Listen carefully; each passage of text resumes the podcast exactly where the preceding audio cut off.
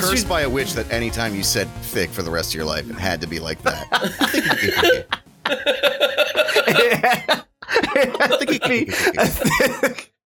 but it was only that. Like she did nothing else to fuck your life up. yeah. You're like, is that it? And you thought you got off the hook, but then anytime you had to say thick, it was like, oh shit. You mean anytime you had to say thick, it was. oh no! I'm crying before the pre-roll. I think that is the pre-roll. I think now it is. We made it work, fellas. Oh, welcome, welcome to the Cynical Nerd, uh, episode five. I don't know what the title is yet. We'll figure it out while we're recording. Mhm. Uh, with me today, as always, I have Scott and Derek. Scott, how's it going? I'm doing okay, man. Whew, Uh, boy. I uh, I have I have a few retractions to make. Uh, we we shamelessly shat all over uh the haunting of Bly Manor, and uh, in, in my downtime while I was a sick baby boy this week, I watched it its entirety, and it only sucks half as bad as we gave it credit for. It's it's not an entire shit show. Uh, but Helstrom I- can still suck a, a big, fat, veiny, crystalline log out of Derek Schmeckel. Derek Speckle. Yeah. All right, very good. That was a good intro. And uh, Derek, how are you doing, buddy? Uh, doing good. I'm ready to talk about this thick log of topics that we have set before us. Ready to talk about shit. That's that's all I can say. In a callback to episode one, I am feeling very Chuckle House right now, so hopefully I can uh, not fuck up too many joke deliveries. Um, we have a lot of stuff to talk about today, guys. Uh, right off the top, our our debate results from last week, and the victorious one is is me myself and Tom Smallhands, and uh, we got the most votes. So fuck both you guys. Let's move on. Uh, no, Uh, I'm just depends on how you define victory. Uh, really, Scott losing in all the right ways means that I won. That's the only thing that I needed, I don't know about that. and I got it. So I, I, I want to bet that out of our out of our droves of followers who who you know took the time to have their voices be heard, uh, most of them probably know what the fuck they were even voting for. They're probably Oh, just voting sure. for, right, for right. for the for the best you know the best Spider-Man like film or or film series. Just remember that uh, for the next poll, guys, that Scott's calling you all dumb. He's saying you don't know what you're voting for. You have Oh, no if, if, you, idea. if you're if you're one of the seven people who voted for Tobey Maguire, you are in fact dumb as fuck. You're lucky I don't know how, Um, you're lucky I don't know how to like use an algorithm to figure out who you are because I would send you all boxes of my own human shit. Just The uh, we we pulled the biggest prank that we pulled on all of you is that we're all in agreement to the actual best Spider-Man is, and that is Miles Morales in Spider-Man Into the Spider-Verse. 100%. So Yeah, hundred percent. Even even in a, a concept Tricked you, supposed to be we all agree. yeah. The entire episode was a farce. I apologize. It'll never happen again. Just kidding. It's going to happen today. Uh, so Tom Smallhands and myself, once again, the most important victors. And right off of the end of that announcement is our first piece of news for the weekend review, which is that Tom Smallhands, best Spider-Man, was cast in the Uncharted movie. I read that verbatim. Whoever entered that because That's it's fucking funny. Uh, Tom, I almost call him Smallhands yeah, without did. trying You, to. you really Yeah. did. Tom Holland is has been cast as Nathan Drake in the Uncharted movie adaptation that has been kind of brewing for years at this point, like literal years. They were talking about having uh, Mark Wahlberg as Nathan Drake for a while, Oof. and now apparently, yeah, big oof, and now it's Tom Holland. They have a picture which you can find on uh, the interwebs, and you know, I uh, he look he looks like him. I mean, but you know, what else do you want from a set photos? I just, I just want to hear Derek shit all over Tom Smallhands. No, no, no, no. I wanted you guys. I wanted you guys to. I wanted you guys to go first. That's it. I, I wanted to hear what you guys had to say, and then I'm. I'm going to say what I have to say. I- I'm excited to see what they're gonna do with Naughty Dog Tomb Raider on the big screen. Uh, mostly because like it's That it's- sounds like a. That sounds like a real like D list porn. Yeah. Naughty Dog Tomb Raider. Mm. Mm, Uh, I mean, all the all the Tomb Raider movies have been like not great. You know what I mean? Like, uh, and this is kind of gonna be it's kind of the same vibe, but I feel like Naughty Dog puts a lot more thought into their stories, which has been apparent from the very first entry of Uncharted. So I think it depends on how closely they're working with Sony on the actual script, and you know, it, it looks it looks cool. Hopefully, it doesn't suck. Yeah, I mean, I, I I played all the games except for the spin-off game that did not feature Uh, Nathan, well, it might. He might have a cameo. I don't. I don't fucking know. I didn't play it. Uh, but Nathan Drake, the uh, titular character from the Uncharted series, he's actually a descendant of Sir Francis Drake, which is kind of his into the whole herder. Look, I'm an explorer type of thing. Uh, the, the games are indeed. pretty. Is that how you The sum games- up those games? That's how that's how I sell it to everybody. Uh, if you would like to get your hands on some herder exploration, but the game is known for what Naughty Dog is known for, which is these giant cinematic set pieces, um, some cool action. It's it's pretty fun. Actually, when the uh, fourth one was coming out, I had never beaten the original, so I bought like the trilogy package on PlayStation 3 I think. Yeah. And if you just put those games on like the easiest game mode, it's like watching a movie because everything dies. It's not hard, and you get to watch all the cutscenes. It works pretty fucking well. Um, I had I, I've never played through all the way through any of them. Like I've always wanted to actually. Uh, the first one has some pretty aged mechanics, and that always turns me off. And I have this weird thing where like I don't want to skip the first one or miss a couple or anything. Yeah. Uh, Yeah. so I've like tried some of the other ones just to see how their mechanics are, and they seem pretty good. Um, I have nothing bad to say about those games, and frankly, I have nothing bad to say about Tom Holland being cast as Nathan Drake. Um, You've come a long way. I don't know. Yeah, uh, defeat has humbled me. Um, no, I, I, I, I don't know enough about Nathan to say that Tom Holland couldn't do it. All I can tell is he looks a little young to play him. I always saw Nathan as maybe like mid thirties or something, but I don't think that automatically like cards him out from being able to do a convincing thing. So. Yeah. The other thing is I can't get excited for any video game movie, so like I'm still That's kind of fair, in yeah. the red here. But, well, the, like I mean, you the, know, the It- fucking track record is not good. Yeah. Let's just no, put it that way. No. yeah, yeah, but just the in a vacuum, I, I don't hate it. Unless you like seeing Dennis Hopper snort fungus for an entire movie and being attacked by reptilian people. All right. I do. That movie I was not bad. All right, when you just take away the way you think about things, it's not that bad. All right, again, in a vacuum, enjoyable movie. I would 100% watch that one for the Patreon. Oh my god, yes. In, in a vacuum is where that movie belongs because someone should have stomped all the discs into dust and then sucked the fuck up with a dirt devil. Uh, yeah, I mean, from what I understand, this is supposed to be like a younger version of Nathan Drake. That's supposed to be like a prequel to the games, kind of explaining like how he became the great explorer. is. So we're gonna see a younger, a younger Nathan Drake who's making mistakes, very much in the vein of every role Tom Holland plays. I know we've we've heard it. Uh, Oh, You now you play shit the- on the Tom card- you Holland. gotta- oh, okay. You got to play the hands you're dealt, man. He is a young guy. yeah, yeah. Uh, I mean, I'm down for that, if for only because that means they're not trying to just take the plot of game number one and turn it into Yeah. a movie. Because That's always As someone shit who's- show. Right, right. I mean, nods to things in the games are fine, but when you, you know, like, why would I? I saw that movie. It was in the game. Yeah, I saw, you know, it was probably way better done and it was way more interactive. So, Yeah, and it, yeah. it took way longer. Yeah. That- I don't ever now uh, just not not to like get too sidetracked here, but I don't ever mind when you take an adaptation and you take the sort of uh, soul of characters and soul of the story and do something new with it. I don't think things need to be an exact like, you know, this column to that column representation. It sometimes when you take it from one medium to the next, it's fucking terrible. Yeah. Uh, so I, I don't really see. I don't know. I don't see it as a bad thing. I mean, like when you see like movies like Super Mario Brothers that we shat all over last week that we will continue to shit on in the near future and for days and years and weeks and, and Right, right. you know just Till death do us part. t- turtles all the way down forever and ever. Uh, God, it- it's just back then they didn't have a cohesive narrative. They didn't have like a real story to the games, which is why you get this weird shit that makes no fucking sense. It's like it was just a couple of sweaty dudes coked out of their minds in a writer's room for like probably a weekend or a week and a half. Uh, but now, like now, you see like better represent like better storytelling within games, like where it's has that cinematic quality. The character development's there. You don't really have to do a lot. So translating that from one medium to the other is literally just copy paste. There's no value in it.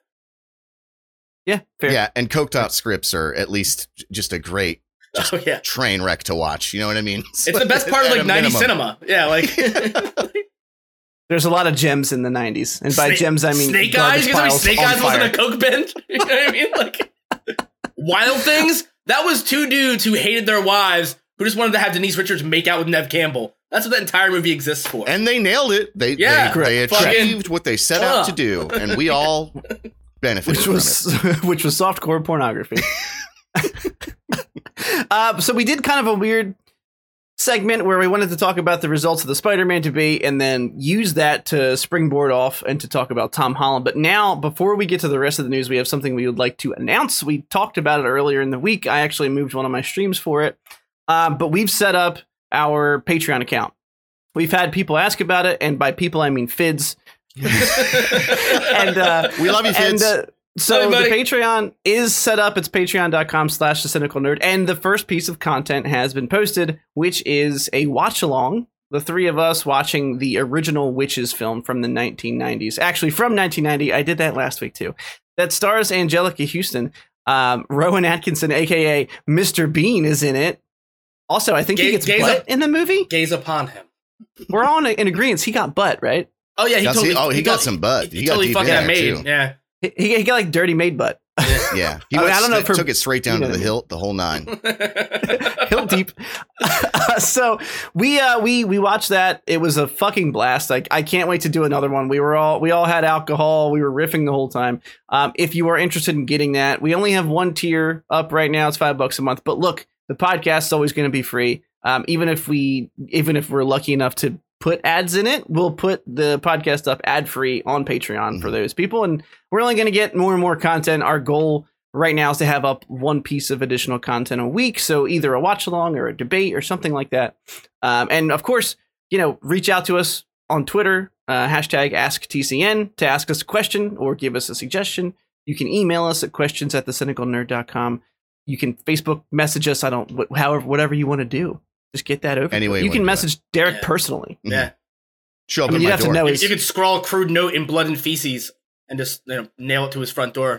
Yeah, I'm actually leaving like little hints of what my address is throughout every episode for so you have to go back and listen to the old ones too to figure out what it is, and then you can just show up, you can kill me, and then just leave your message. Something. yeah, keep keep going. There's a cipher you can download at uh, I don't know 23.com. Well, no, like when, when you kill him, there's a tattoo around the out, outer rim of his butthole that you can use to decipher all the messages he has scrawled in blood in the notebook in his desk. I mean, you this don't have to passing kill of the mantle of the Zodiac killer. Like once you get me, you'll be the Zodiac killer. It's just sort of something. Just keeps going. He didn't get the mantle by killing people, but to find out how he got the mantle, you have to see the t- uh, butthole tattoo. So I mean, you know, it's kind of a win-win. Uh, yeah. Plus, you get um, to see my butthole. yeah, Sorry. Maybe that maybe we throw that on the Patreon. No, no, that's the OnlyFans. Uh, Okay, yeah. Uh, Coming soon. oh yeah, we, we, did, we, did, We're we, did, we, we did discuss soon. today that uh, when we reach our first monthly goal for subscribers on our Patreon, I will write vivid, vivid, just just rich, rich, deep lore about me banging not only Derek's mom in, in a one-on-one romantic evening. Right. uh, but just a visceral encounter with Chris's mom as well. And I will read it to them live. I don't like that you said that just in front of my mom. but, but but just a visceral encounter with Chris's mom. yeah, I would only I would only ask that you just just treat her right. Make sure she's taken care of fully. She's Yeah, got- You know, But I, I would, I would, I would, in the I would then, I would then wiping read the fan fiction live for the Patreon uh, uh, members as well as Chris and Derek for the first time. A romantic evening with Derek's mother and just back alley fuckfest with Chris. uh, her name is Grandma Gloom. Please, oh no! Granny Gloom. Someday, That's the only way Someday- I'm gonna do it too. I'd have to be like, some someday when I'm no longer on this earth, someone's gonna be like, "Oh, and he made so much content. He liked to produce. He liked to. He was on Twitch and he liked to do podcasts. And look, my your kids have all these archives of you recording videos. And oh my god, they're talking about your grandmother. It's just it's gotta that's be like going to this, be what's unearthed by her. it's gotta be like this, this like this, this from now. fucking like like like like fucking romance like romance novel with Fabio on the cover for Derek's mom. Like it's just like a sweep her off her feet and we fall in love and we vacation in, in like the the the Isles of Greece and we and we learn about nice. our bodies. She's always ourselves. wanted to go. Yeah. Yeah, yeah. Yeah, but, but your mom and me like at a, at a strip Just club. smut porn, just like awful. She has a bag over her head. You're fucking pouring gasoline on her oh, face. Oh no, she's such a nice lady. You've killed both me and Scott. Uh, but yeah, so what we got off on that tangent, we have a Patreon up now. Yeah, there's no waterboarding on the Patreon. Don't worry. just, just, just forget that whole gasoline thing. Patreon. Put it in. Put it, put it in. Did I? Did I? You just said Patreon. Patreon's where we store cookies. They're five dollars every month. Uh, Oh my god. Oh Jesus! So yeah, so we watched the entire Witches film. It was like I said earlier, it was a fucking really good time. Mhm. Uh, I would like to think there were some killer jokes in there. So Yeah. if you're interested in that, it's there for additional content. If you're not interested in that, that's fine. You you stick right here, hang out with us. We'll, we'll treat you right. Yeah. I gotta fuck your mom, nasty or nice. We're not gonna But fuck your he's mom, the only one. yeah. Well, Scott. Well, we we won't, but tell- Scott might. Tell, tell her to get in line, boys. Um, we have uh, an, another piece of news here, getting back into the swing of things for the weekend review. This is just a, a real quick one-off.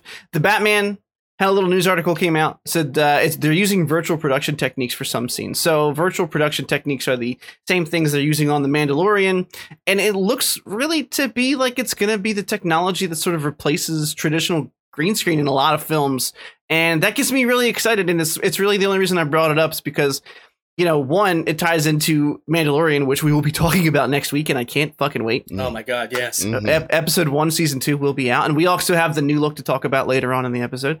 But that stagecraft shit, that LED stagecraft stuff, is really fucking cool, and uh, it's it's one of those things that I'm not normally the guy that watches behind the scenes stuff on on like uh, you know bonus content and uh, Blu-rays and stuff, but I watched all of it for the Mandalorian because it's super interesting how they fucking shot it. Did you see that?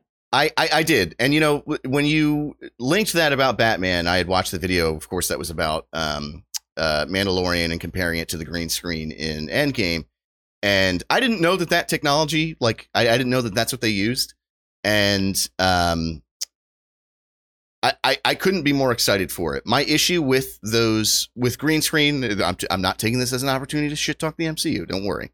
With all green screen is that you know when you have when you're adding all that shit in months later and they're basically in just like a green cu- cube um, Right. they can't interact with stuff around them. So that's what makes it look lifeless. And of course it's it's gotten way way way better over time. Right. but the fact that they're basically in this dome where like those images they can see them uh uh it, it, it really shows. And i'd always wondered what it was about the mandalorian because i just had assumed that it was green screen this whole time. And i didn't know what it was about it that had made it look so much better than green screens in other movies. Um and it turns out well that's what it is. Rather than having like they're just being told by the director what's going around them and they have to like act to that the best they can and then the animators then have to compensate for whatever the fuck they're doing um it's happening in real time. And i don't know. I think it's a fucking awesome technology. I had no idea that that even existed. Um and so basically what it is is they have you know an led screen all around them rather so the- the image is being projected on them in real time and even when the camera is moving it's reacting to that in real time did i understand that correctly like yeah, like Yeah. It, the perspective is is tied to like a, a literally like a like a GPU, or that's a simple way to say it, but like a farm of GPUs. So the camera is whenever it changes, it's almost like um like parallax for for 3D stuff. Like the different angle you're looking at it, the, the way it'll it'll look a little different depending on the angle you're looking. At. Yeah Um, it's really fucking cool. Uh, it- obviously, lighting is always a huge problem in green screen sets because if you don't match the lighting, then the shit looks fake, right? So in these, they're literally surrounded by LED walls that have the color palette that's going to be on it. They don't have to do additional lighting beyond what they would do to light a scene. And you know, like like you were saying, they can build. They can literally build like uh, there's a couple shots from Mandalorian where there's like the entrance to the Razor Crest, but the rest of the Razor Crest is part of the of the background. Yeah. So there's a physical thing for them to walk up, but the rest of it's fake. It saves on like you know on set production costs and shit like that, and helps it to. I mean, we we've talked about this before, but the season one um, look of Mandalorian was really good, and even on top of that, they're getting more money for season two. So uh, you know if they can make it look that fucking good with uh, a smaller budget, that's incredibly impressive. And Scott, um, if you have anything to add about that, uh, I'm gonna go turn off my AC unit because I forgot to. take it away scott Uh, I mean, you guys basically said it all, man. I, I think it's great uh, for a lot of reasons. You know, like, but obviously, right now with everything going on with COVID nineteen, uh, this is probably going to be uh, a step in the right direction for them getting their production back on track as well. You know, they, they lost a lot of weeks with uh, not only I think the crew coming down with with COVID, but Patton himself, Mhm. Yeah. uh, Pattinson coming down with COVID nineteen himself. So uh, anything that's going to help them streamline productions, have it be uh, you know, as risk free for the for the actors and the people on set as possible. Smaller the crews, uh, unfortunately, right now the better. and technology like this just it's it you, you don't have to travel. You know what I mean? That there's no one So one. yeah, that's what I was gonna yeah. say. That's one of the things featured in the article was that it's like Yeah. basically you're not doing all this cross contamination Yeah. uh, by tr- taking all these actors to like different areas of the world because you can just bring those areas of the world, not to put it in the most corny way possible, but to that room. So that uh, you know that's that's another big part. It also saves on set production. So That's not corny, bro. You just you just trying to make the world smaller. I feel Yeah, like bring you it in. just Bring wanted the the reading rainbow to me. Well, that's actually for, was it Man of Steel, right? Just, just just make it small. The world's so big, mom. Yeah, I don't know. I saw it one time and never felt the need to ever watch it again. So can't it's un- it's, un- under, can't it's underrated. You shut up, you dirty bitch. uh, we the next piece of news. Oh, oh boy, the next two pieces of news. I'm very excited to hear. Uh, Scott in particular shit all over, and also Derek shit all over. So, Avatar two, and apparently three and four is still fucking happening. I, I mean, when did Avatar fucking come out? Like, who who is clamoring for this? I, I don't I don't understand. I mean, look, I, I get it. The first one made boatloads of like literally could fill the Titanic. Also, another James Cameron reference. Yeah, that was welcome, good. That was- with that was good. money. Uh, but but I, I mean, I guess that's it, right? I made the first one made so much money that they feel fucking compelled to do another one because they think it might strike gold again. I I just It's going. It's, VR it's going to, but for all the wrong reasons. it's going to. Like like it's, it's and, like James Cameron wants wants to have he wants to make his Star Wars. And it's it's so fucking apparent. Like the critical success of Avatar was, I mean, it was visually it was incredible. Like he was he implemented a whole bunch of new uh, like on set practical effects mixed with the CGI that hadn't been done yet at that time. It was also shot in IMAX and in 3D, which at, which at the time it was one of the first 3D movies that I'd seen in my entire life at an actual fucking movie theater. It was That's kind of true. it was kind of what sparked the revital, revitalization of whether it's a gimmick or not, the 3D movie. You know what I mean? You could we debate it all day. Some of them are, are brilliant, some of them are really fun, and it's it's like you're actually in the movie, and some of them it's just like an eyeball flies out of someone's fucking forehead.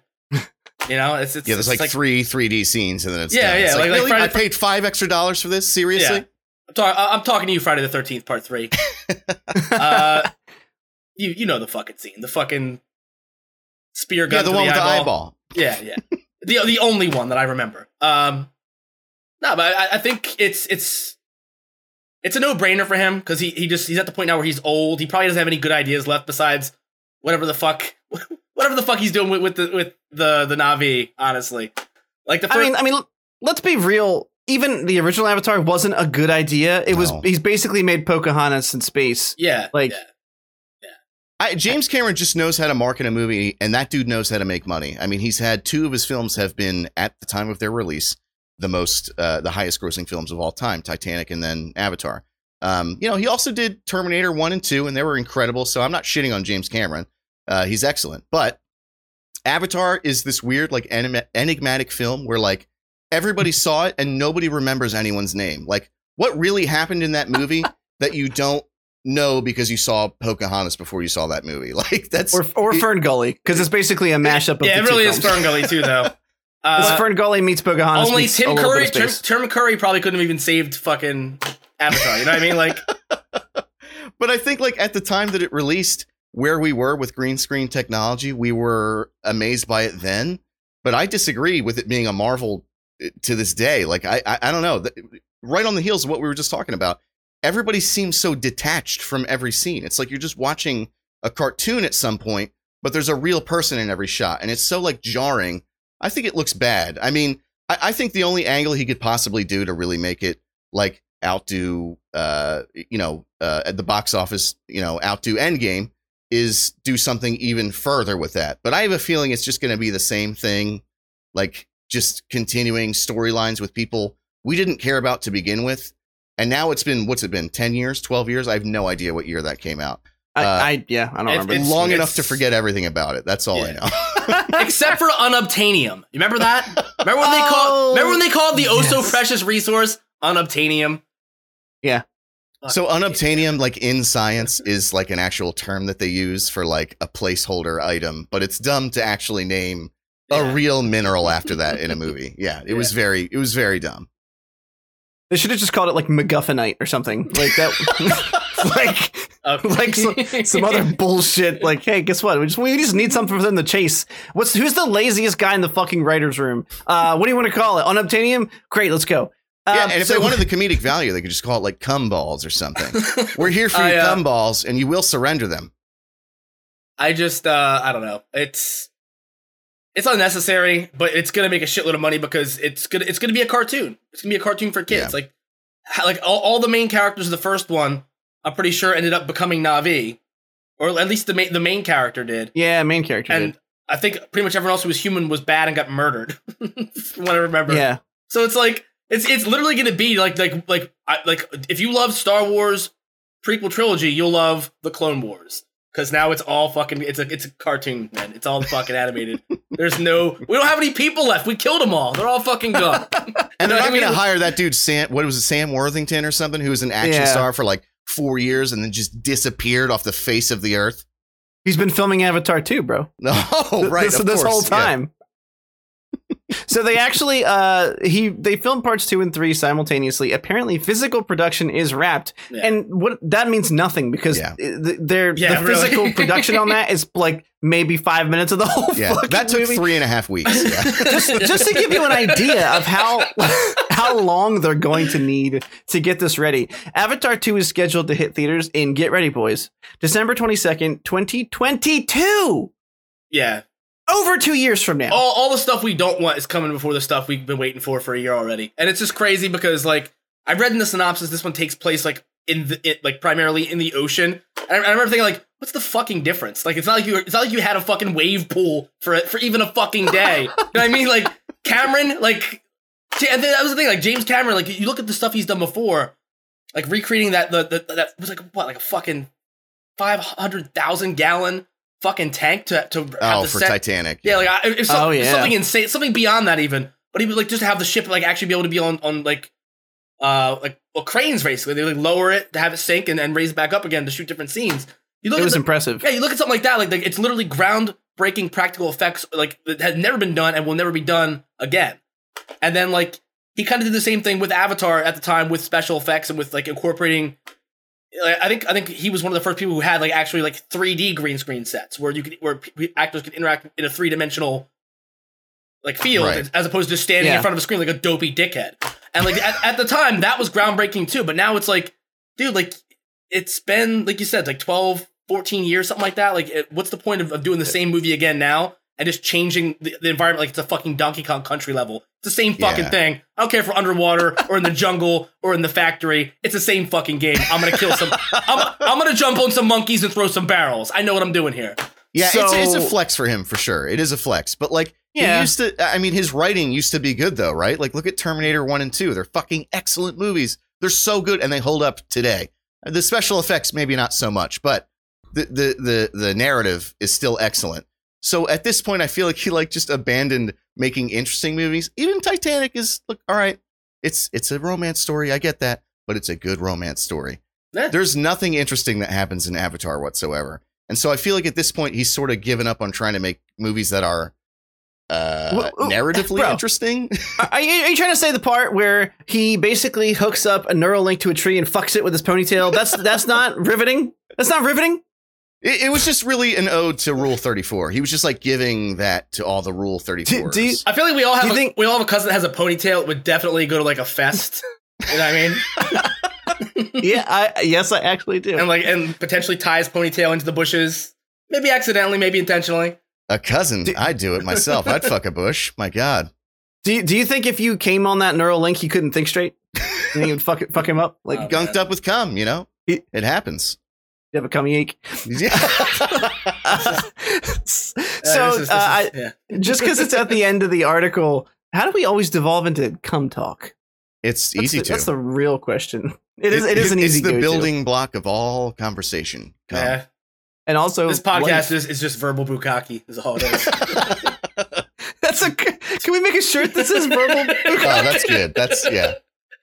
Winner, winner. It's a shame we've already established we can't put cum in the episode titles because that would be yeah, no, little- yeah.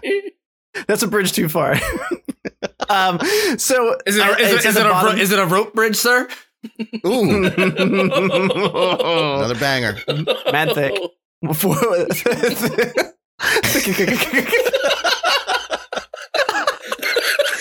Bringing it back. Uh, so Avatar 2. So when when this finally hits theaters, December 22nd, 2022, it will have been 13 years since the original. So that's our timeline. Uh, the darkest timeline, which is the one we're currently living on and have to wade through on a daily basis. So the actual point of this article, we spent way too much time. Well, yeah, it's about the right amount of time shitting on Avatar. It deserves a lot of time to shit on it. They announced the name of the bad guy, which is going to be get ready. It's really groundbreaking. General Ardmore. Don't care. This movie's just making my existential dread go into like overdrive. well, if that's making you feel bad, get ready for the next piece of news. They're going to have a comic book tie-in that will fill the gap between the original film and Avatar. well, 2. thank God, because I was wondering how they were going to bridge the gap between those two piles of shit. I really wanted to know what happened in between with all those characters that I forgot about entirely. So thank God. yeah, What's it, it really, it really is like when you're having a violent, awful shit and you try to wipe, and you realize like maybe 30 seconds later, oh, this isn't done yet. That com- Like, why is there still shit when I keep? Oh, there's still some in there. That's why.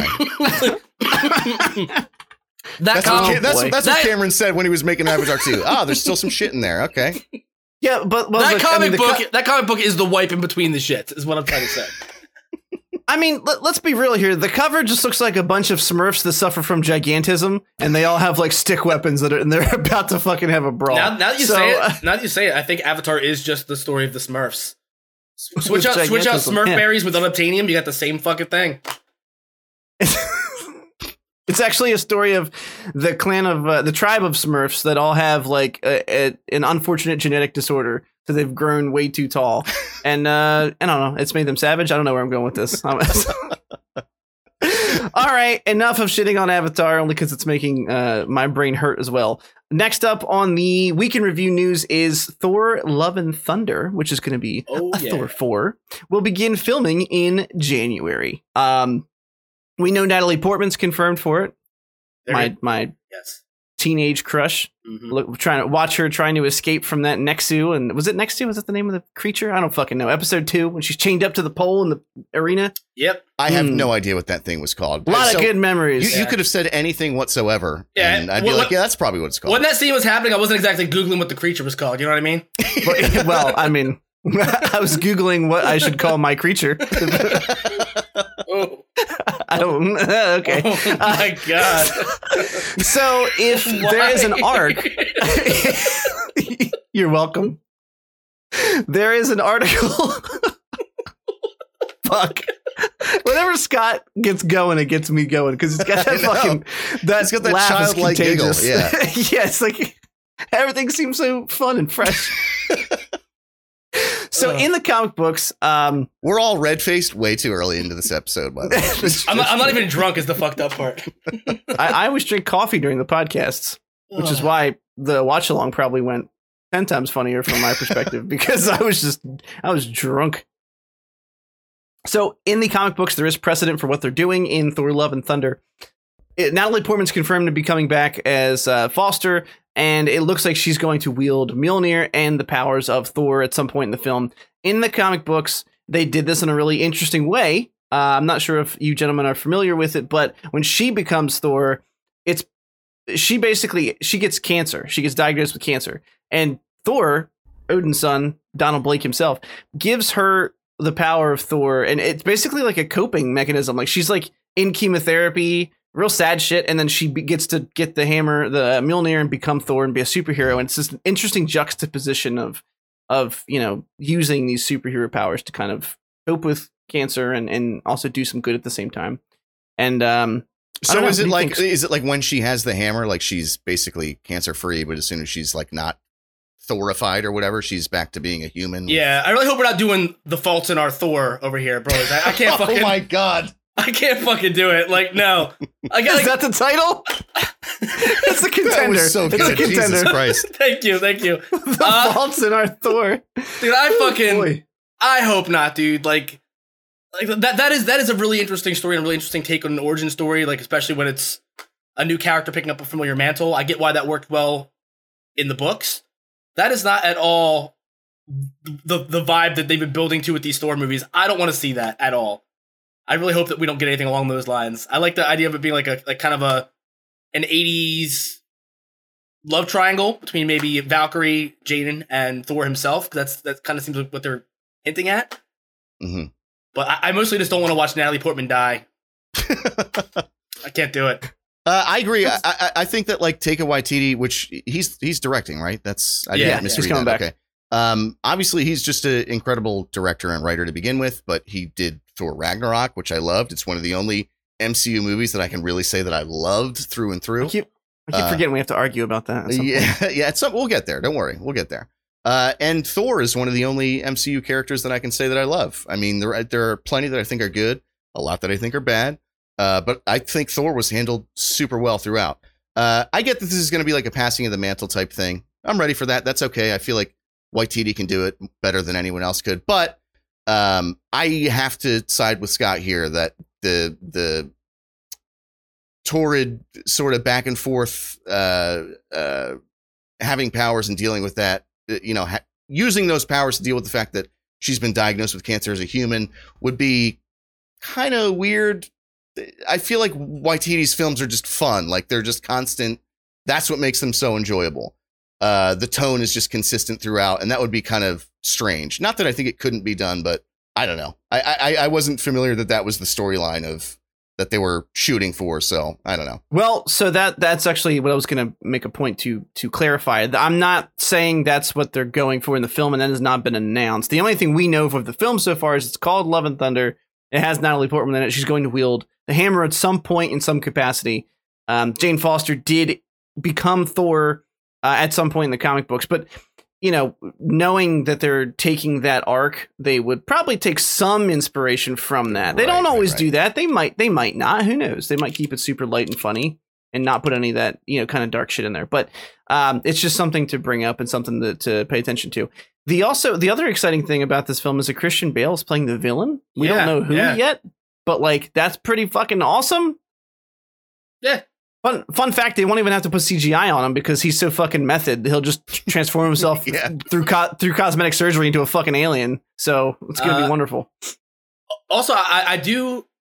I kind of I kind of feel like Thor is one of the best properties they have going for them right now in the MCU. Like especially after Ragnarok and and uh, the character's portrayal in like in Endgame specifically.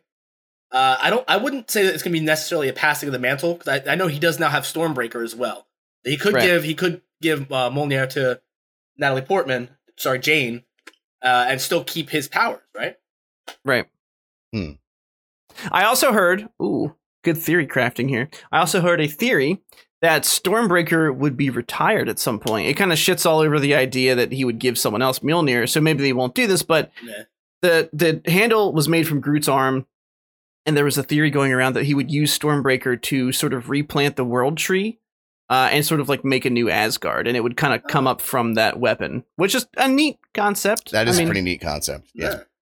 you know but uh, that would of course mean they're either i don't know just retiring thor at some point because he would be back to ha- maybe they'll just make him king of asgard and we'll follow someone else and he'll stay there and be a fucking king and just hang out um i don't know who knows So, But wh- I'm- what are you guys' opinions on? Uh, I'm sorry to cut you off. What are you guys' opinions No, on? you're The, we're talking a lot about passing the mantle. So, like, how long can we honestly see the same characters before we get bored? And uh, do you think it's better to keep them in sort of a, like I was saying the other day, like a, um, a cameo type thing, or do you actually still want the people? Like, I know, like Robert Downey Jr. has been tired of Iron Man for years now, and he's kind of ready to to not tired on. of that fucking money He's bro not tired of the money though. Yeah, exactly. not tired of the money After he's got a Dolittle, Scrooge he- he might- ball he, he- swims around in He might every do night some flashback scenes after Dolittle, bro. That's all I'm saying. he, he might have some flashback cameos. They might start Uh, a few movies off with him still alive, if you know what I'm saying. but uh, no, I'm curious what you guys think about it because on one hand, like I think it could be cringe, like I said, to do this passing of the mantle, uh, uh, fucking mentor type thing for every fucking movie. Yeah. But um, it might be just as cringy to have someone else take up that spot. So I don't know. I don't know what you guys think about that.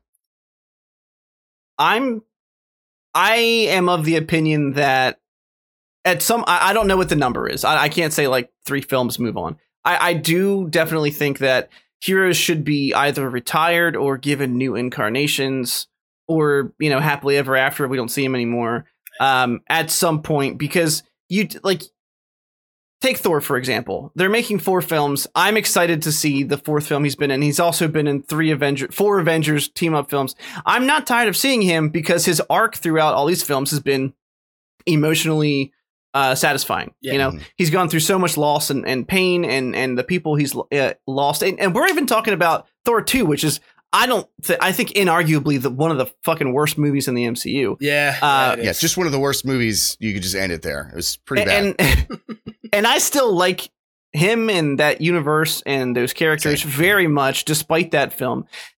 But uh, at some point, and again, I if they're it really it's a tough question to answer. It comes down to writing for me. Like if they're still writing that character with purpose, if they still have a a growth arc, you know, I mean, he's gone through so much that it's. Yeah, it's hard to answer. For for sure, people like Iron Man. I don't want to see him anymore. I I would if cameos are fine for me. Cameos are a nice nod, but there is definitely a limit. I think. So that's what I mean. Where you had kind of like where you had kind of like stopped off, where you're like talking about what he's lost and whatnot, and then didn't really know what to say. That's what I mean. That's how I feel too. As one of the only characters that I really like have fallen in love with, Thor. Like, what else are they going to do with him that's not going to be like just this constant rehashing of old themes or like Yeah. new themes that really don't matter or like like carry any weight whatsoever? And so at some point, it's kind of like, yeah, it's time to just sort of drop him off. I guess maybe that's what they're doing with him, with introducing uh, uh, Jane as the new Thor. But I, you know, I wonder how they're going to do that with the other characters. I think I- even diehard fans, I can't imagine how they could stay interested for after a certain point.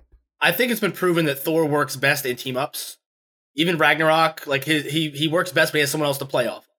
Yeah, You know what I mean? Other, otherwise, it, like Thor is too ridiculous of a character. The entire first movie was them playing on like, oh, like a, a knight from Camelot in modern day, like the you know that old trope from like 80s. Fish out of water. Yeah, like the old, the old, the old fucking like like Martin Lawrence's Black Knight did the same fucking thing. You know what I mean? Oh, this guy doesn't belong here. It's so crazy, and like that's a that's a trope that's just not enjoyable.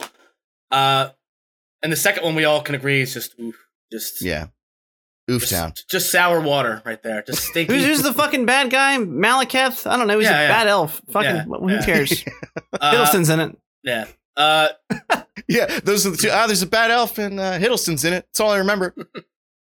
but like, but he he did. I thought he was really great in the original Avengers, in you know, uh, and Endgame, Ragnarok, uh, the fucking other one. yeah, that one. Yeah. Oh, that was the R-rated sequel. Yeah, yeah, The Avengers uh, colon the fucking other one. yeah. Avengers porn parody seven was fucking fantastic.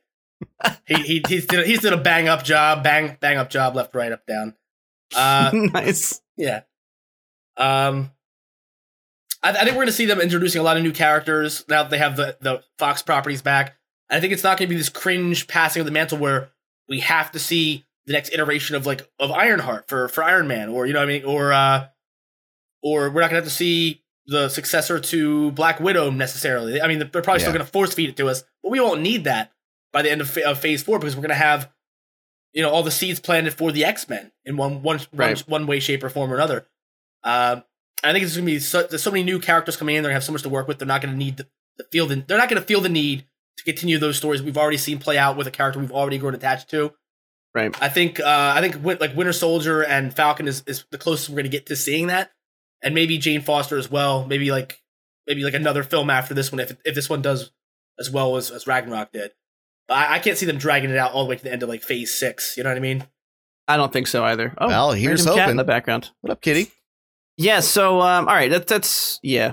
We're all kind of in agreement. We all love the character of Thor. I mean, like I said, I I can't see it going too much further past that. I, I would assume they're planning to wrap kind of his overall arc up with this film, right? Because uh, Endgame and what he went through in that was was basically his road to recovery from the kind of uh, emotional, you know, problems and trauma he had suffered. And I, I think this is really going to be like the the full circle movie that kind of brings him back to, you know, fighting to fighting. Uh, what's what's the word I'm looking for? Fighting shape. That that well, emotionally and physically because he I hope is he's thick Thor melted forever, ice boy. cream. thick thick Thor forever. I man. love thick Thor. Oh, you mean Yeah. thick, thick, thick, thick, thick, Yeah, thick, thick, Thor? thick- thick- thick- thick.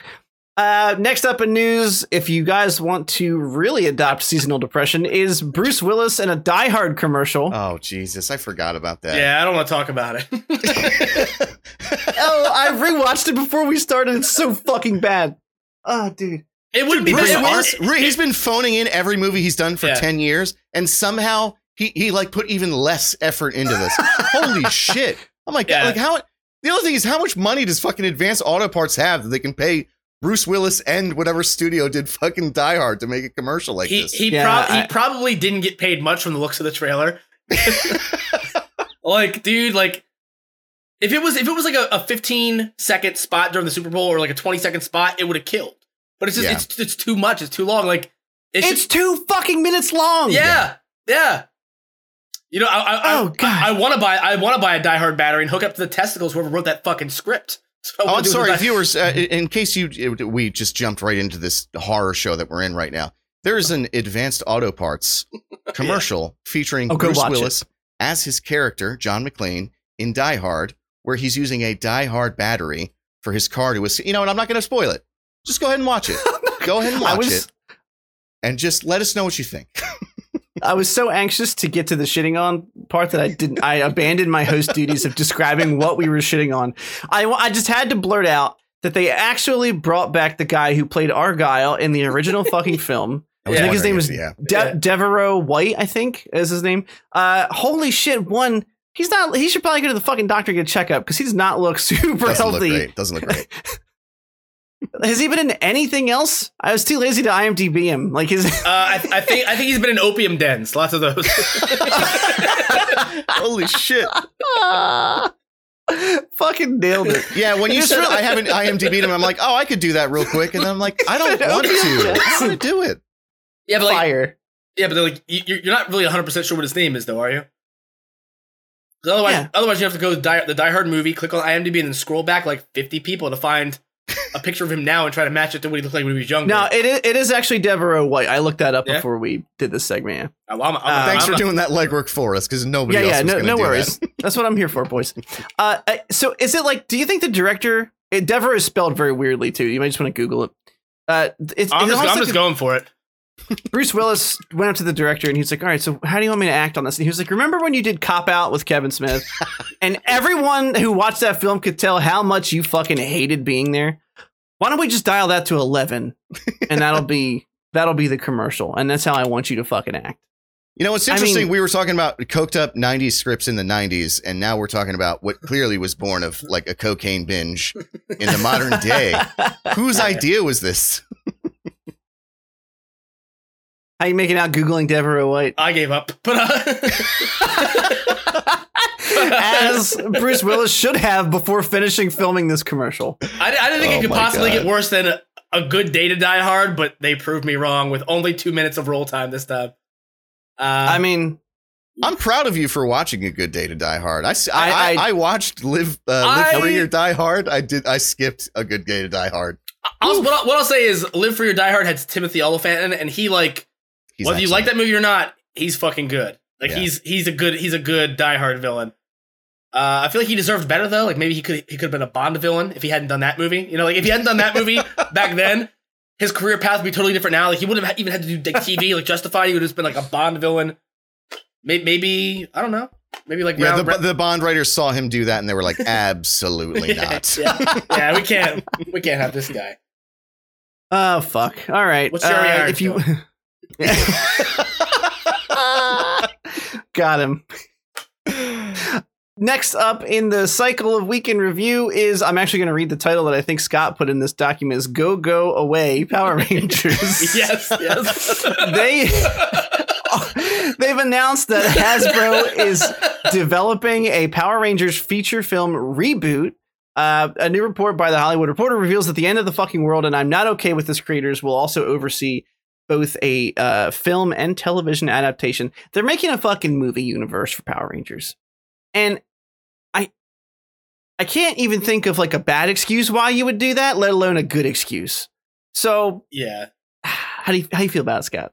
There's, it's just unnecessary. Not everything needs to be its own self-contained universe now. Like, like the original Power Rangers, like they, everyone talks about it with this like just blind nostalgia, and I get it. I had a Megazord when I was a little kid.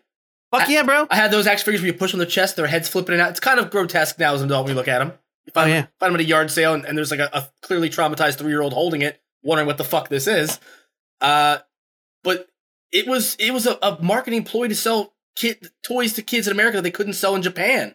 That's all it fucking was. Like you look at you look at the old episodes, and it's very clearly like just these weird Saved by the Del Saved by the Bell n- like early '90s skits put over like stock footage of some robot fighting show that Bandai had in like probably like the 70s or 80s that didn't do well overseas, just repurposed for the United States.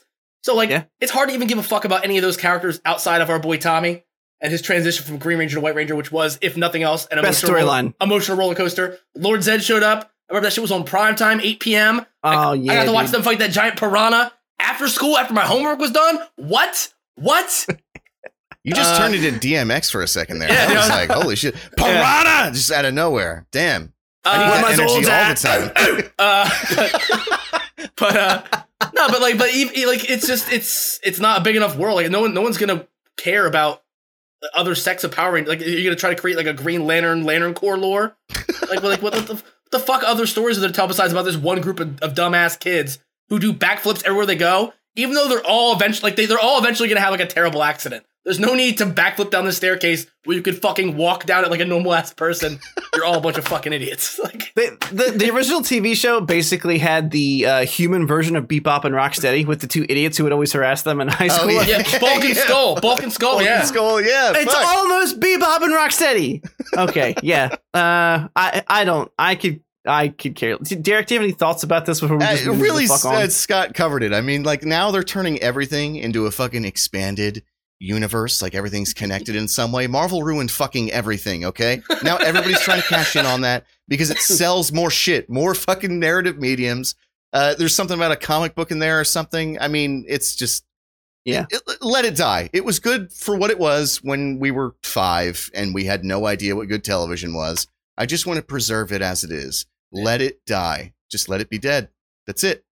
This I mean, you know, you know, Sometimes. we're, you know, we're getting that Ivan Ooze origin story we've all been clamoring for since we were twelve. Yeah. right, Right, right. You know, we talk about that all the time, right? oh the cum guy. oh, you mean Ivan Cum, right? Yeah, Ivan Coon. Uh, Ivan Coombs. Fuck. the secret of the cum. that, Sometimes that, that time the jizz talk was all your fucking fault. You're out here slinging Yeah, you're right. accusations and ropes around like you're innocent. I'm just thwipping, thwip, thwip, thwip. Uh, and, and just to cap this off for the Power Rangers, sometimes dead is better. Sometimes dead is better. Uh, moving into the next piece of news, there's two pieces of news that came out separately but are related to the same thing. So both Jared Leto and Joe Manganiello, I think it's how you pronounce his name, uh, are have been spotted with the reshoots for Justice League. So Jared Leto's uh, ungodly, awful Joker is returning, as well as Joe's pretty fucking good Deathstroke. So I'm excited about Deathstroke, not about Leto. Uh, maybe the only I don't I don't I'm not even gonna speculate. I don't I hated Leto's Joker with such a uh, unbridled fury. Like, yeah, I, I don't know. Yeah. Even being the DC fuckboy, you know, I, I Fuck can't. boy OD. I can't. I can't. Can't do it. Yeah. So, uh, Derek, how you feel about it? I, I, I mean, really, I, I, I don't have much to say that hasn't already been said about fucking Jared Leto's Joker. He's really, it's just awful. And he really doesn't even understand that it was awful. Like when they got Joaquin to play Joker in the new one, um, Yeah. he was like, he like released a statement that he was like upset about it. How don't you Yeah. get that? Everybody's been shit talking you on the internet for years. You're just finding out about this. Nobody wants any more Leto. Like, I, I, I'm actually surprised that he would bring him back on, even to shoot more scenes, even to make a more cohesive script, because everybody is so outspoken about how bad it is. I don't know anyone, and I'm not being, you know, I'm not being hyperbolic here. I don't know anyone who likes Leto's Joker. So that I don't get. That we can put in the corner. Everybody knows that. Uh, Joe M. Anything he does, is it Joe? It's Joe, right? Yeah. I don't. I don't even attempt his last name. I can't say it. McLeod. Um, he is sure you said it. That's the one. Um, he's an excellent human being. Everything he's in, even when I don't care about the movie, like he's kind of a joy to watch. Um, he's Yeah. a really cool dude. Uh, so I'm happy to see him in more shit. He's obviously already famous, but he's still a, little bit B list. So anything that, That- brings him to A list, I'm I'm that here for. Deathstroke costume. mm, It's very good. Really, it's very good. juice. Yeah, very juice. Full, full juice, if you will. I'm just gonna start sending uh, pictures on Twitter to Jared Leto with the word like "depressed" written on my forehead and see if he gets the fucking message. Yeah, like can you, imagine going through all the extra effort to like come in condoms and send them to Will Smith to I be in a movie for five fucking minutes? Like, what kind of fucking Yeah. tool bag are you? And apparently, all of them were just like, like on set with him. That was their Yeah. attitude. It's yeah, ah, like I, come on. And like like things like Birds of Prey has shown that like lesser known characters can work. Like it wasn't Yeah. it wasn't Yeah. it wasn't a problem with with anything other than just the the way the characters were written, I think, and the way they were designed. Like those tattoos. Yeah. I remember when they when they first revealed those tattoos, I thought it was like a fucking April Fool's joke or something. I thought it was a joke, dude. No, Yeah. Nobody liked it from the beginning. Exactly. Like Yeah. there's there's never been anything redeeming about it. and- Me being the eternal optimist, there are all that chit chat. how how can I frame all that chit chat's Gonna get you hurt. Like, oh man. Uh, how, how are you in the scene? there- With, how are you in the scene with that, that other guy that you're torturing, and you're less likable than he is? Like, you know what I mean? like that actor is the biggest piece of shit in everything he's ever been in. That's very true. There are aspects of his character where I don't like, but I can understand they they had a cool idea in mind, but every execution, No, they didn't. everything related to the dude, the whole like his teeth are like metal because Batman broke his fucking teeth in when he killed Robin. That's a cool idea. It wasn't executed well, but it's a cool idea. anyway, uh, I don't look. Look he's he's. I, I I think Jared Leto's a good actor. I do. He I've seen him in stuff I like. Uh, He's I've just seen not him a in, good s- in person. several Yeah, films yeah. I like. Just, just a giant, just a giant cunt though. Just like, But uh, yeah, I. It's hard for me to conjure any excitement about that, other than the fact that he's in the thing I am excited about, which is the just the four hour Justice League special cut that I'm looking forward to very much. So uh, we'll leave it at that because it's a nice optimistic note you, to transition on. you guys remember the time when Jared Leto was in a band and made us all listen to him on the radio for like 20 I years? I I do. Do you remember when everybody had a friend that like assured you that 30 Seconds of the Mars was really good and you had to like like all right, I'll try it again, Jim, but it just never hit. It never hit. yeah. You mean a mm. house party, someone Go put the away, kill Jared. on? Like, why? Why the fuck was Yeah. this? Inevitably, every house party had fucking 30 Seconds to Mars somewhere in the rotation. Yeah. And you're like, ah, again? There was footage of him. There, there was footage of him like on on stage at a 30 Seconds to Mars concert doing his Joker voice, and I knew Oh, right. no. I, Oh, yeah, I remember I that. knew right then and there it was gonna be bad. Like you're being a real douche about this. It's probably gonna suck. It was like a it was like breaking news. Like if you followed movie news, they were like, "Oh, there's a clip of him doing his Joker voice. This is what he's going to sound like." And I was like, uh, "I hope not. I hope he just had a frog in his throat while he was singing." Yeah. Uh, all right, moving right along into other shit none of us are looking forward to. There's going to be a new Willow TV series on Disney Plus because sometimes dead is better. and uh, I don't know. I look. There have been reports that Disney and Bob Iger are balls to the wall, pedal to the floor, pushing as much effort into their streaming platform as they can, and, and it Clearly, shows because we're getting a they are literally-. They're like, what can we cap? yeah, I get the joke, but they're like, what can we capitalize off of? Like, and look, there are people, some people who love Willow. I am not one of them. I might be eternally optimistic, but that movie does not hold up well, and it wasn't all that great when the first time I saw it as a kid either. So, uh, fuck. I, I don't have anything to say about that. I tried to rewatch that film recently. I made it like ten minutes, and I had to turn it back off. Yeah, I you know after last uh, week's episode where there were a lot of things we featured that like while we were talking about them, I realized I'd never seen. I was like, all right, I got to actually put effort in this and start watching these things. I'm not watching Willow. Okay, I'm not. I'm not going to do it. I'm not. I'm happy for people who like Willow, but it, it really that's you said it. I mean, this is just them trying to like make a TV show out of fucking everything. I I, I I don't even think the source material is really all that good. I understand it has like a, a childhood memory type thing to people who do like it, but that doesn't mean it gets a TV show. All right, this isn't Oprah. Not everybody gets a TV show. just let it.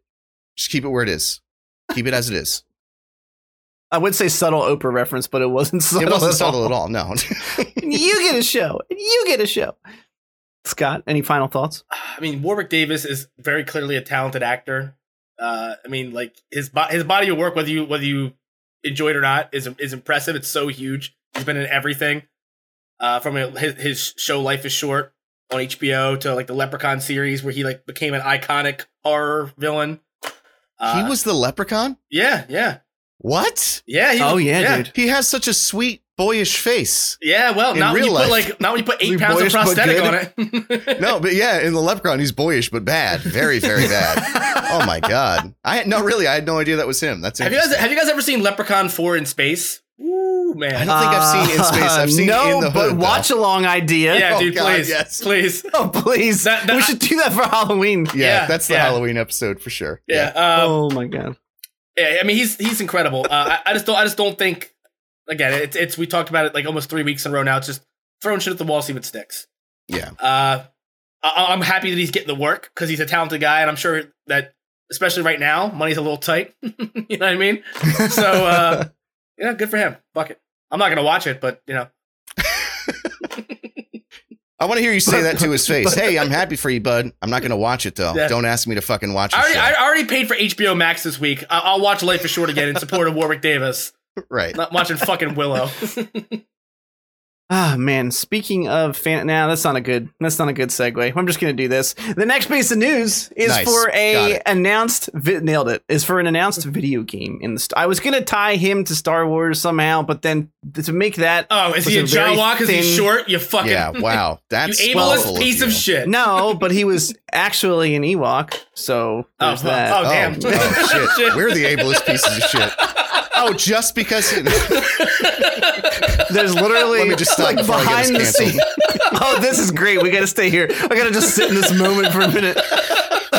there are actual behind the scenes photos of him sitting next to Princess Leia on a log with the Ewok helmet off, just chilling. Uh, boy, that's great. So, but anyway, my original point was to make the jump from just him being in Star Wars to I saying feel, I feel there's like we new did it. Star I feel Wars. we got it. Yeah, nailed it. Cut it, print it. Let's fucking go. There's a new video game coming out for the Oculus Quest November 19th called Star Wars Tales from the Galaxy's Edge. I don't like the name of that game only because it reeks of Disney trying to tie everything back to their theme park. Yep. However, uh, the game looks fun. So I, ILM Lab is doing it, and they previously made a, an experience called Trials on Tatooine, which is nothing more than a uh, like a smorgasbord of a couple different scenarios where you get to hold a fucking lightsaber and Yeah. fuck around. Um, this looks like a very different thing. There's a lot of different environments in the trailer. There's a lot of uh, both blaster stuff and eventually some lightsaber stuff because, of course, there is. Scott, did you watch the trailer and what did you think about it? Uh, I did. Uh, I am usually really excited, especially now that like we, we I just got the VR. I'm so stoked on anything I can possibly or potentially play in it. Uh, Yeah. But this to me looks like it should be a fucking Facebook mobile game. Honestly, like it look it looks it looks clunky as shit. Like like just watching the, the how choppy the movements were in the trailer, I could already Yeah. feel myself getting motion sickness standing still in my bed without a VR headset on. So like, how the fuck is it gonna like? Yeah, I mean, like you- you already have great games out there, like like Vader Immortal, uh, Star Wars Squadrons that absolutely kill it. And this looks to me like it be, would be early test footage or maybe like a fan made game. It doesn't look like something that would be like a triple A list VR release. Uh, I'm not sure if it just doesn't translate well to you know to my flat screen as opposed to what it looked like in 3D. Uh, but I'm I have absolutely no excitement for this at all. I, I watched that trailer and I was like, it's coming, it's coming out in a month. Like, is it coming out November 11th, 2021? Like, it doesn't look like it's anywhere near ready. Uh, yeah. It's such you, a it- it's such a dark omen when you and I agree, Scott, especially on video games. It feels like two like pieces of antimatter touching, and then just like the explosion that comes after that. Uh, it, it yeah, no, it's it was underwhelming to me. It was like really, I, I don't really know what to say about it. The graphics were like yuck, like they looked like they looked yeah. like that- that's that's like last gen. Um, which I get it's like a VR thing, so a lot of the resources go into that. But even at that, I- I might be biased because I'm not ever particularly excited about VR. Um, but even at that, it didn't seem like anything new was done. It seemed like every VR game that's ever been released reskinned as like a Star Wars thing. I, it just it fell flat for me. It doesn't look too great. And I agree with you. It's weird that they named it after the theme park, uh, the Disney theme park. Yeah, Um, it felt icky to me. I'd rather just go to Galaxy's Edge than play that game. Essentially, I'd rather put the helmet on and would experience what it's like to be on the on one of the very few rides at Galaxy's Edge. You know, I'd rather pay sixty dollars for that than pay for whatever clunky mess this is going to be. I, I just want to, you know, I, I'd rather have a stationary, like visual, like, like a watch along experience for the price tag instead of whatever the fuck this is. wait, isn't be. that something they're doing though? Seriously, isn't aren't they doing like a, a VR experience where you can walk around in galaxies? Did I like Is this like a fever dream that I'm recalling? I'm pretty sure that they are doing like a VR thing where you can I'm like not sure. go to Galaxy's Edge uh, in cool. VR. Yeah, I, I mean, I, I would love to do that. Uh, I literally will co-stream it with Scott so we can both freak out while we're looking Yeah. at I don't know the weird Coca-Cola bottles that they made for Galaxy's Edge. They have blue Look milk at- look- and it's alcoholic. Oh, yeah, man. look, neither of us can taste this or take it home. How much fun! but we still gotta pay sixty dollars to hold it. you try to you try to pick it up and there's a physical paywall in between Yeah, yeah, you and the yeah. thing. Well, that's Uh, the thing. that's like, a fe- that's yeah. called a feature. yeah.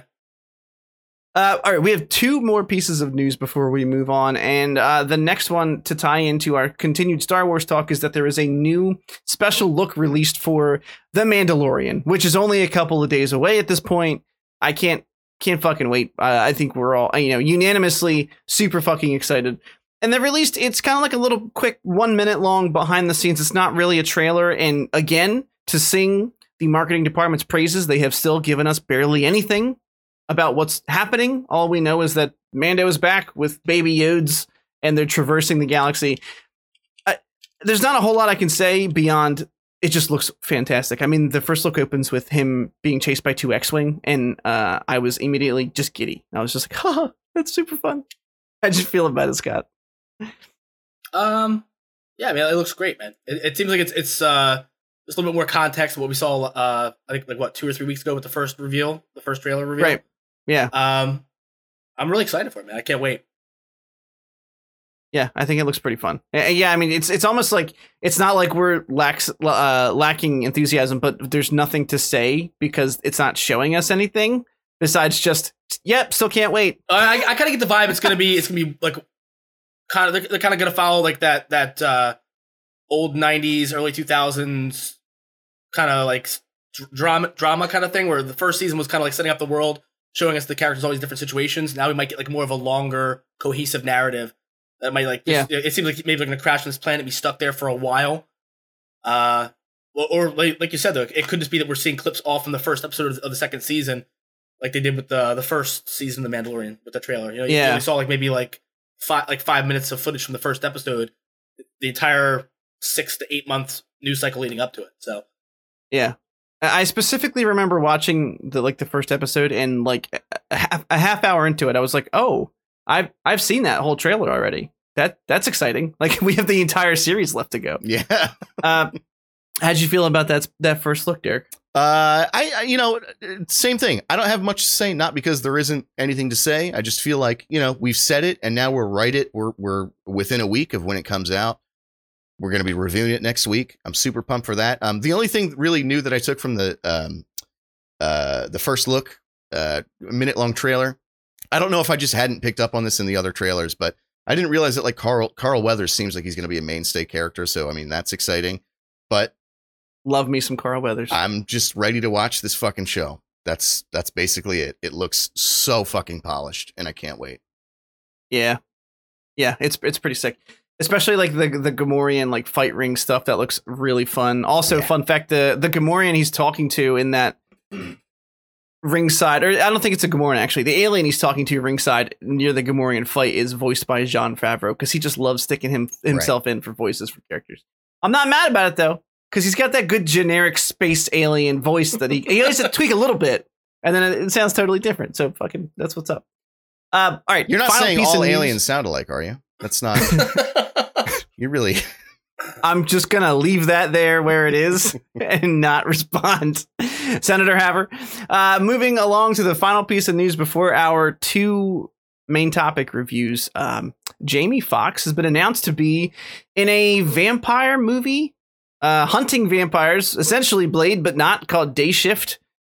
I okay, cool. The John Wick producers are going to be involved. There's no release date yet, but I mean, you know, I, I'm down, right? Like I like vampires most of the time. I like Jamie Foxx all of the time.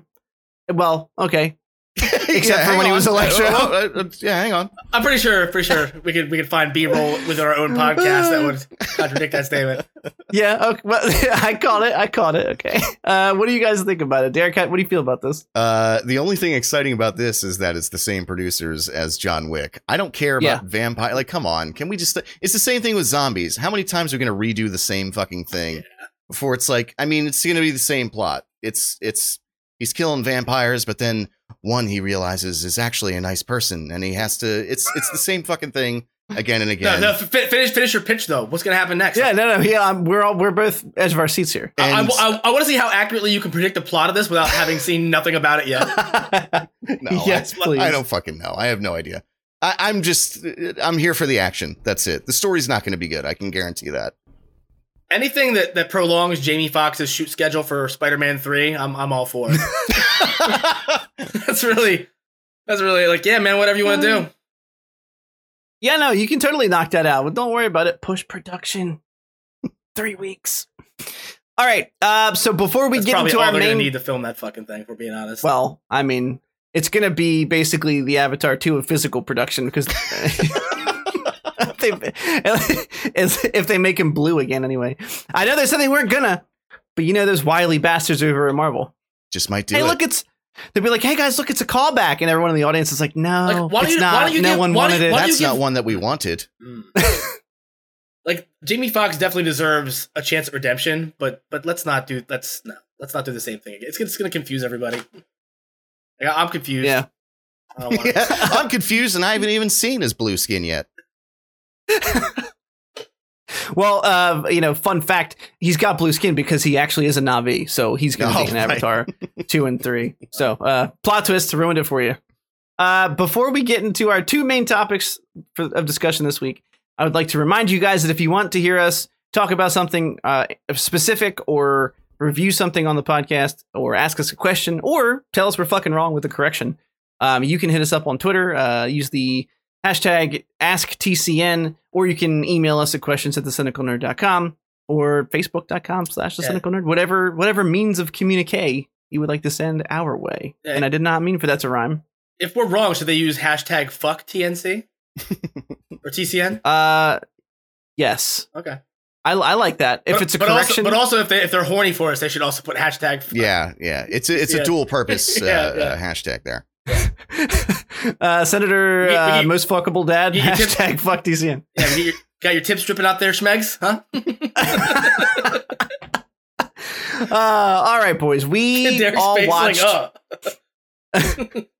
Hey, are we? is it- hang on, hang on. You guys know what time it is, right? Our most time is important segment. Oh, Oh, is it time for talking shit? It's it's time for talking shit. All So right, I'm we're gonna gonna step away. Tell me you some, just Tell me something you love, Derek. What do you love? Yeah, throw us on the spot. What do I love? What do I love?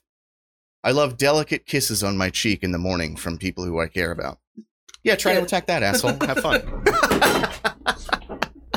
Did he drop the mic, or can you think of some way to shit on that? Yeah, yeah. Well, first of all, did you brush your fucking teeth first before you kissed me with those little little butterfly kisses first thing in the morning? I I don't know. Um, maybe make me some fucking coffee. Uh, this is, sounds like I'm being a chauvinist pig. I can't do it. Yep. It's, it's not good. Like, you kiss me. Good morning. Wash your fucking mouth. Why don't you suck my no?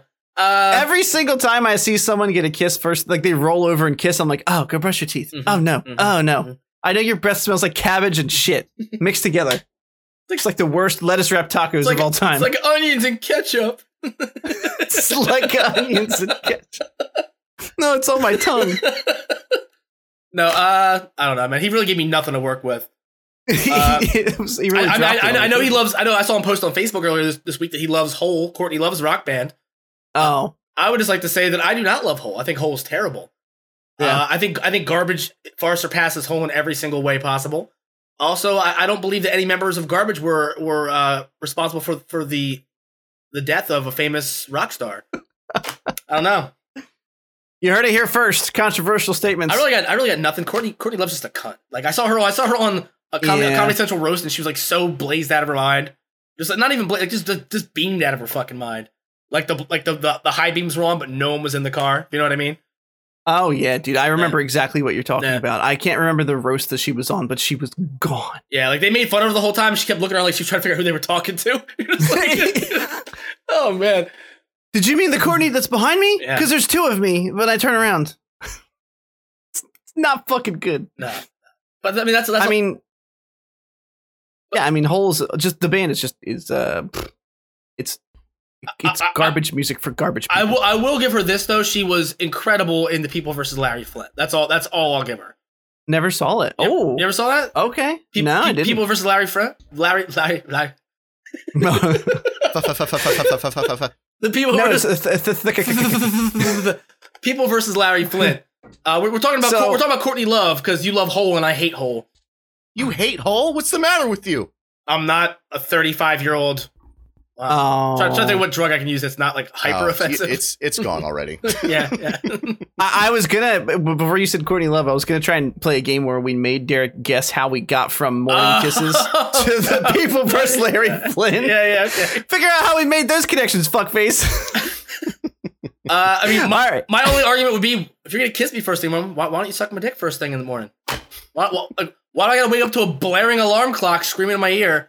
That annoying, you know, that annoying like fucking copy paste. Oh, annoying, delicate kisses on your cheek from someone that you love. Is that does that Uh, annoy you? no, I was talking about Wow. talking about the uh, the the fucking Apple ringtone like that. That you know the one.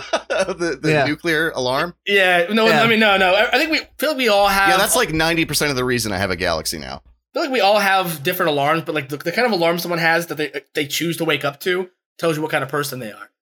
You know what I mean? That's Right. pretty insightful. Yeah. Like like like the nuclear Yeah, alarm that's going to be in a fortune cookie in 2000. the, the, thousand. the, nu- the, the, the nuclear alarm says that you hate yourself. That's like the, that's like the meanest way to wake yourself up. I think it's that you don't trust yourself, so you need something like harsh and awful to just like Yeah, you're jerk like- you out of this. Like "Ah!" you wake up screaming every single day. It's just it's just how you get up. It, it's like the worst possible noise you can think of to startle you out of a, a peaceful slumber. Yeah, to ensure that And- you're an angry person in your waking life. Yeah, yeah. Well, it's, it's also way worse when you have like a work phone and your work alarm is a certain tone, and you you know when that alarm goes off means fuck, all joy is gone. You have to get That's up. true. You have to get up. You have to get up and immediately like shower and with your hair still wet, get in the fucking car. Doesn't matter if it's twenty degrees out. You're fucking in the car with wet hair on your way to work. And like that, but the worst thing is like it's always, uh, it's always just a, a, uh, you know, uh, an innocent tone you never suspect. So you'll be out in Oh public. yeah, You'll be yeah. out. You'll be out in public at like a, like a house party That's at so like true. at like 2 a.m. on a Friday, and you hear that tone, you'll be like, "Oh fuck!" And you're like, you just snap back like the Manchurian candidate. You're just like, you know, I was gonna say you're literally tra- training yourself like pa- like Pavlov's dogs, Yeah, like yeah. like a clicker treat. You're like, oh no, work's coming around the corner. I've I've legit woken up in in a girl's bed at like maybe I don't know three or four in the morning to the sound of her alarm going off or her her like text tone going off, and started getting started getting ready for work before I realized where I was and that I was still drunk. So it's fucking. It does that's that's some some uh, some lasting. Yeah, damage, you man. always pick. You try to pick the sweetest tone, but it just transforms Yeah, into this yeah. like it ruins horrifying melody over time. Yeah. It's it's pretty interesting. All right, boys. Uh, we have two main topics for discussion. They're both movie reviews that we've all taken time out of our lives to watch, and I don't know if these guys are going to consider that a good or a bad thing. Uh, we're going to start off with hmm. Let's do witches first because we talked about the original already, uh, very very briefly. Because reminder, the watch alongs on our Patreon if you want to hang out and watch it with us. Um, how did you guys? I'm gonna. I'm not going first this time. I'm gonna make hmm. I'd like Garrett, to, go if you don't mind. Yeah, okay. I'd like to. Yeah, yeah. Uh, so the uh the original had things that were good and bad about it, right? Of course, uh, special effects mainly were what were great about it. Um, so going into this, I, I really had nothing. Like I wasn't in love with the original, so it wasn't like, oh, I can't wait to see what they do with it. It was almost like watching a brand new movie. Um, there was a lot about it that I didn't like. Um, mainly the acting, even from the Academy Award winning actresses. Uh, any scene where like, um, holy shit, I can't think of her name. There's Octavia something. I Uh, Octavia Spencer. Spencer, yeah, thank you. Um, any scene she was in was just like cringe overload. But then even um, what's her name, please? Why, why am I Anne, not? Anne, Hath- Anne Anne Hathaway. Hathaway. Anne Hathaway, thank you. Yeah, even her, like when she spoke, it was it was too much. It was Like, Josh she's going too Gabor, hard bro. on it. Yeah. It was it wasn't good. That being said, other than that, I thought it was fucking incredible. I thought it was great. Uh, just to start with, you know, one thing, the music, that like sweeping fucking bountiful orchestra was like just incredible. Just really felt like you were on an adventure. Um, even from a cinematography standpoint, they had that like wide lens camera, like everything was like high and wide. You saw every fucking inch of the room in every shot. I thought it was Yeah. beautifully shot. Um, it was also genuinely terrifying. Like the when their mouths would open all the way up to the ear was like actually it was like watching like it for kids, except all the scary things, all the things that made it scary were still there. So it's not even really for kids. it's just like still horrible. Uh, the one mentionable thing that I wanted to bring up was the scene where they crawl into the vent and yeah. she like sends her arms in like jerking Oh yeah. Was like, dude, Veronica and I watched it. We looked at each other like, this is supposed to be a fucking kids movie. Like that, we were like, gen- like we got all like weird and sweaty and like uncomfortable in our clothes and like, dude, it was so it was so enjoyable, dude. Like, I think that the goal of the original was to have a kids a, a movie for like older kids that kind of jars them and scares them a little bit. So like taking that and putting that into the new film, I think they did like nearly perfectly because I can't imagine even an older kid watching that and not being scared because we're in our 30s and we were fucking horrified. So I thought it was awesome. I I, I thought it was great. That's all I have to say about it. I thought it was just a really fucking good movie. How about you, Scott? Uh, I mean, I agree. There's a lot of things I didn't like about it. Uh, that fucking accent they had Anne Hathaway doing, like it, it was the same thing in the original. Like it's so Saturday morning cartoon villain. Like like Oh it yeah. reminds me of the people used to like be after the Pink Panther. You know what I mean? Like it just it was so ridiculous. Uh, but having said that though, like like Derek was saying, the practical effect or, or not practical effects, just the the effects overall, the aesthetic of it. Uh, the way that now when people transform, they they didn't just shrink into their clothes; they exploded out of them. Shot like it was just visually, it was beautiful. It was awesome to watch. Uh, I like I like how they kind of extended the ending scene and gave Anne Hathaway as the Grand High Witch her own little unique ending, whereas the original she Yeah. just kind of got snuffed out in, in the middle of the chaos. Um, I liked that the that the the mouse, the little mouse friend they had, spoke from- from uh, the beginning. You know what I mean? Like the, the- that yeah. it had it kind of it did a little bit more world building. And I also we talked about how in the original, uh, not the well, I guess uh, in the 1990 version, uh, how they kind of like bitched out by having the kid turn back into a kid for no reason. yes. Oh yeah, and they didn't do that. Yeah, Yeah, yeah. yeah. I, I, I really like that they didn't do that, and that it's Chris Rock as an old rat. But but it's only been it's only clearly only been a few years because his grandma's still Yeah. alive. But Which is rats live. super sad and depressing. yeah, yeah. But he but he's Which still like, confirms our theory from from the Patreon, where like Yes. if you get turned into a rat as a kid, you're only gonna live a couple more years. yeah, yeah. uh, I thought it was really just really cool, man. I, I really enjoyed it. Um, the the things I that I thought it did well outweighed the things that I was just kind of like iffy about. Like, like again, it was bad acting, but so was the so was the original. So at least it's, Yeah. it's at least it's true to the source material. Yeah. like Yeah, I had a couple. I had a couple things that I had. Um, I didn't write them down. I just I, we watched it yesterday, me, my wife and I. So I, I remembered them. So one, I agree. Uh, there's a lot of terrible acting, but it it did build out the world in surprising ways. Like the entire opening in the the 1990s film, and I'm so glad we did the watch along this week because it lets the comparison be so fresh. Uh, the original film kind of glossed over the fact that his parents were dead. It was just like, here's a kid, he lives with his grandma. Oh, his parents are dead. Okay, here's the witches. In this film, they really built that out. And I, although it was bad acting, the beginning was super sad. It was very It was, like it was very it was very I was like, oh my god, like they're just they're showing this kid who's like depressed because his fucking parents are dead. His grandma's trying to cheer him up. And again, I the acting was bad, it was cringy, but it it was really nice to see that uh, relationship built, you know, because Some of those scenes you, were heartwarming. Yeah, when it were, made like, them feel like people yeah. right? Like it makes them feel real, and that's kind of the whole purpose in a movie that's so fantastical and over the top. Uh, I thought it was I thought it was kind of cool that they changed the main character to be uh, a young black boy and his family as opposed to the original. Um, in juxtaposition to that, the friend is still a fat British kid. they changed nothing about that kid. Yeah, Like I mean, you really couldn't though. Don't fix what's not broken. You know what I'm saying? they they might have taken the original actor and de-aged him. He was so close to like the original fucking. Uh, I was like, oh man, I'm so glad that the friend is still like a, a, a British kid, and they pulled that off by making the hotel not in Norway or, or sorry England, but putting it in uh, what they say like the Gulf of Mexico or something. Like they just went on like a vacation. it was like a tropical was I think, I think- I think it was Louisiana. right? Louisiana. Yeah. Yeah. Was it Louisiana? Okay, yeah, it was, it was on the Gulf. Um, so I, I liked the world building in the beginning. I liked the kind of character change, although there was a little bit of a missed opportunity because Put it's Rowan the Atkinson in there, right? I was thinking the same Mr. thing. Bean, dude. Who are you I was thinking that the about? Entire time. There were plenty of housemaids that were in need of a good bean banging. I Oh man, beanbag chair. uh, so there was a little bit of a missed opportunity, like having the main character be turned into a, a black kid and and being in the fifties, and there was only like one line that was from the proprietor of the hotel or the manager of the hotel, Stanley Tucci, where he's basically like, "Kids like you don't often get to come to places like this, do they?" And I was like, "Okay." And I thought maybe they were going to explore like not only you know this film and how it differs from the original, but maybe the fact that they they changed the race of the main character and how that might affect a kid in the 50s and Well- also dealing with this fan like maybe he would go to a hotel manager and complain about witches and they didn't believe him because they thought he was like that you know they were just down on him for being a black kid or something like that but they didn't do any of that They did a little bit though, because the whole reason they went to the hotel, there's there's two that I can think of. The whole reason that they went to the hotel was the grandma was saying like, "Oh, well, people like us don't go to hotels like that, so nobody will expect us to be there."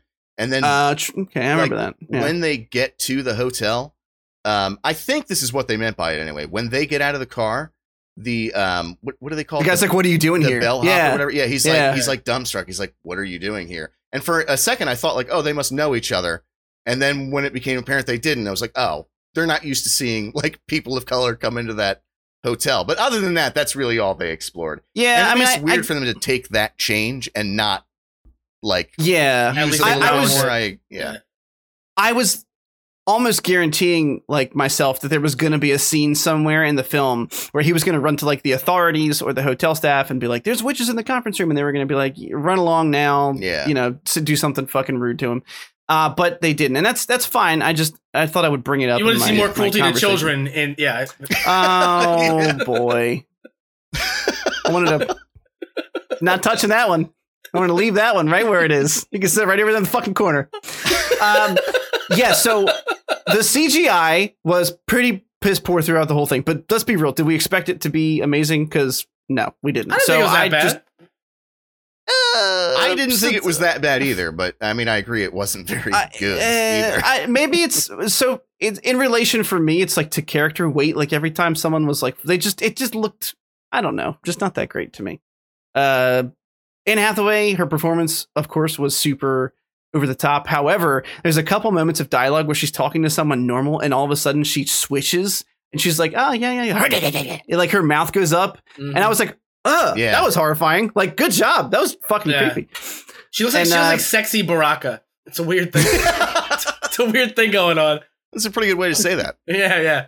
Can we all talk about how fucking unnerving the little toe was that she had on Oh, each yeah, foot? yeah. Why? She remind, Why? She reminded me of those of the witches from Skyrim. You know, like the bird, the half bird lady. They have like the Oh yeah, the, ha- the, call. hag, the the hags, whatever they are, swamp hags. and they they they like went out of their way to show them all the time. Yeah. like, You're like, the oh, she final took her shoes off, pan down. Like, no, we know, we know, we know they're there. Somewhere, some weird foot fetishist for deformed feet is having a Yo. real Oh, jerk off really contest right now. right now. The- yeah. There's a dude named Pete the Feet somewhere in South Philly, just going at himself. Pete the feet. Oh, that's a real that's a real person. I'm not even kidding. oh Jesus! I'm- wow, that's I believe you. more horrifying than the movie. So Yeah. Uh, my my wife hilariously pointed out, she's like, "Oh my god, she's got the toenail on that horrible toe painted on each foot. It's hilarious." Uh, I guess if you only got So one, you gotta jazz it up. You know what I mean? Yeah. right, right. Yeah. Uh, I agree with Derek's point. I think the they really captured the feel of for children, but right on the edge of is this too much? Because there were a couple times when It's I'm like, much. I wouldn't It's want my kid to watch that. Like some of that shit much. was Yeah. horrifying. Even when they change her into a fucking rat, spoiler alert, she's a horrifying rat. Yeah, She's a scary creature. If that thing was chasing me as a she full grown still the person, mouth. She still Yeah. has the Yeah. weird mouth thing as a rat. Mhm. can you imagine a rat chasing you with like Baraka mouth? That Jesus. that whole sequence was like really rewarding compared to what we got in the original. I think. Yeah, You know what I mean, Yeah. like, and and again, like I like I, I know we we did watch the, the original like 1990 movie, but we we've never read the book. Any of us, I don't think we're doing a, a deep dive that deep for a fucking We don't- HBO don't Max need get original that movie. Far into Yeah. witches No. lore. Yeah, Yeah, uh, but I mean, just the, that entire chase sequence where they're, you know, first of all, how they turn her, like the, the like the, the ingenuity they used, like to to kind of like pinch her feet with the mouse traps and then have him slingshot himself. right. It was all like really cool. It all kind of reminded me of like Ratatouille a little bit, yeah, yeah, dude. It really did. Like- yeah, or Yeah. or like uh, Mouse Hunt, that old movie with uh, Nathan Lane. Is that a name? Nathan. you lost me Yeah. on that one. Yeah, Nathan Lane, that's yeah, right. Yeah, No, yeah, but you're right. I mean, uh, the, I specifically remember watching it and thinking like, "Oh, this is much different from the OG." Like they decided to just change this whole scene up. Yeah. Uh, because you know the original she just drinks the fucking Yeah. soup, but it takes longer to change her, which in retrospect is a stupid fucking Yeah. plot point. Like, well, she only, she Um, only had one spoonful of the soup. They ate all Yeah. the soup. right, right. Like, yeah, that makes perfect sense. Thanks. Yeah, yeah. I'm just an idiot movie watcher. Thank you for uh, yeah. explaining that to me. Right, and now it's fixing her alopecia three times as fast. um, her uh, wig rot or whatever they called it, wig rash. So there's two more things I wanted to personally uh, bring attention to. One is that not only was the intro fleshed out more, but the ending was too, because in the film, after they make the hardcore decision, I would I would equate this almost to Rogue One decision to uh, to keep him a mouse and just say fuck that kid because I, I was like, oh my god, are they gonna do it? I was like, oh my god, they're gonna do it. Uh, they also go the extra step. In the original, they show the little black book of like American witches, and they go, oh, we're gonna go to America, and then it cuts right. There's nothing else. In this one, he's literally doing a slideshow with kids, which is creepy about how they're gonna go. They're in America. They're gonna go, um, you know, attack all these other witches and turn them into mice and kind of wipe out. Really like Van Helsing, like witch hunting style but it's an old mouse narrated by Chris Rock, which brings me to my last point. I hated that they chose to have Chris Rock narrate this film. I Hated it. And I don't know if you got you probably you guys probably don't agree with me. I don't. I don't. Ah, the I whole don't. I love intro. Chris I'll, Rock. I'll, I'll hear you out though. Why do you hate? There's- why do you uh, hate there's America's nothing- beloved sweetheart, Chris Rock? I love Chris Rock. I really do. But the it made the You're entire yourself in a real dark light this episode. Oh boy. You guys did it to me in episode three. Fuck you guys. All right, it's my turn now. All right. I was gonna say I was actually gonna bring reference to that. All right, so, di- So- you, you didn't like you don't like Chris Rock, and there wasn't enough child abuse in the movie. I got you. Well, fuck me. We're I'm retiring from my post. I'm put out a public apology on Twitter. Um, Yeah, it's, it's best. I- it's best if you get out in front of it because I'm going to tell everybody. So the, it's best if you get out in front of it now because you're fucked. Career's over. There's I don't know. We were talking about the movie doing a good job tonally of straddling the line between kids movie and and kind of kind of like light horror for them. And uh, the entire intro, like it was just too comedic. It was too funny for me. I don't know. It sounded like he was doing a bit for like grown-ups, which I, I it's one of those movies I just can't stand with every fiber of my fucking body. And I, I his was- whole intro, I don't know. He turned me off. It got better throughout the movie, but I think it only got better because he talked less through most of it. and and the only time you hear him again is the very end. And if he was, if Chris Rock was just the voice of the old mouse at the end, I would have been fine with it.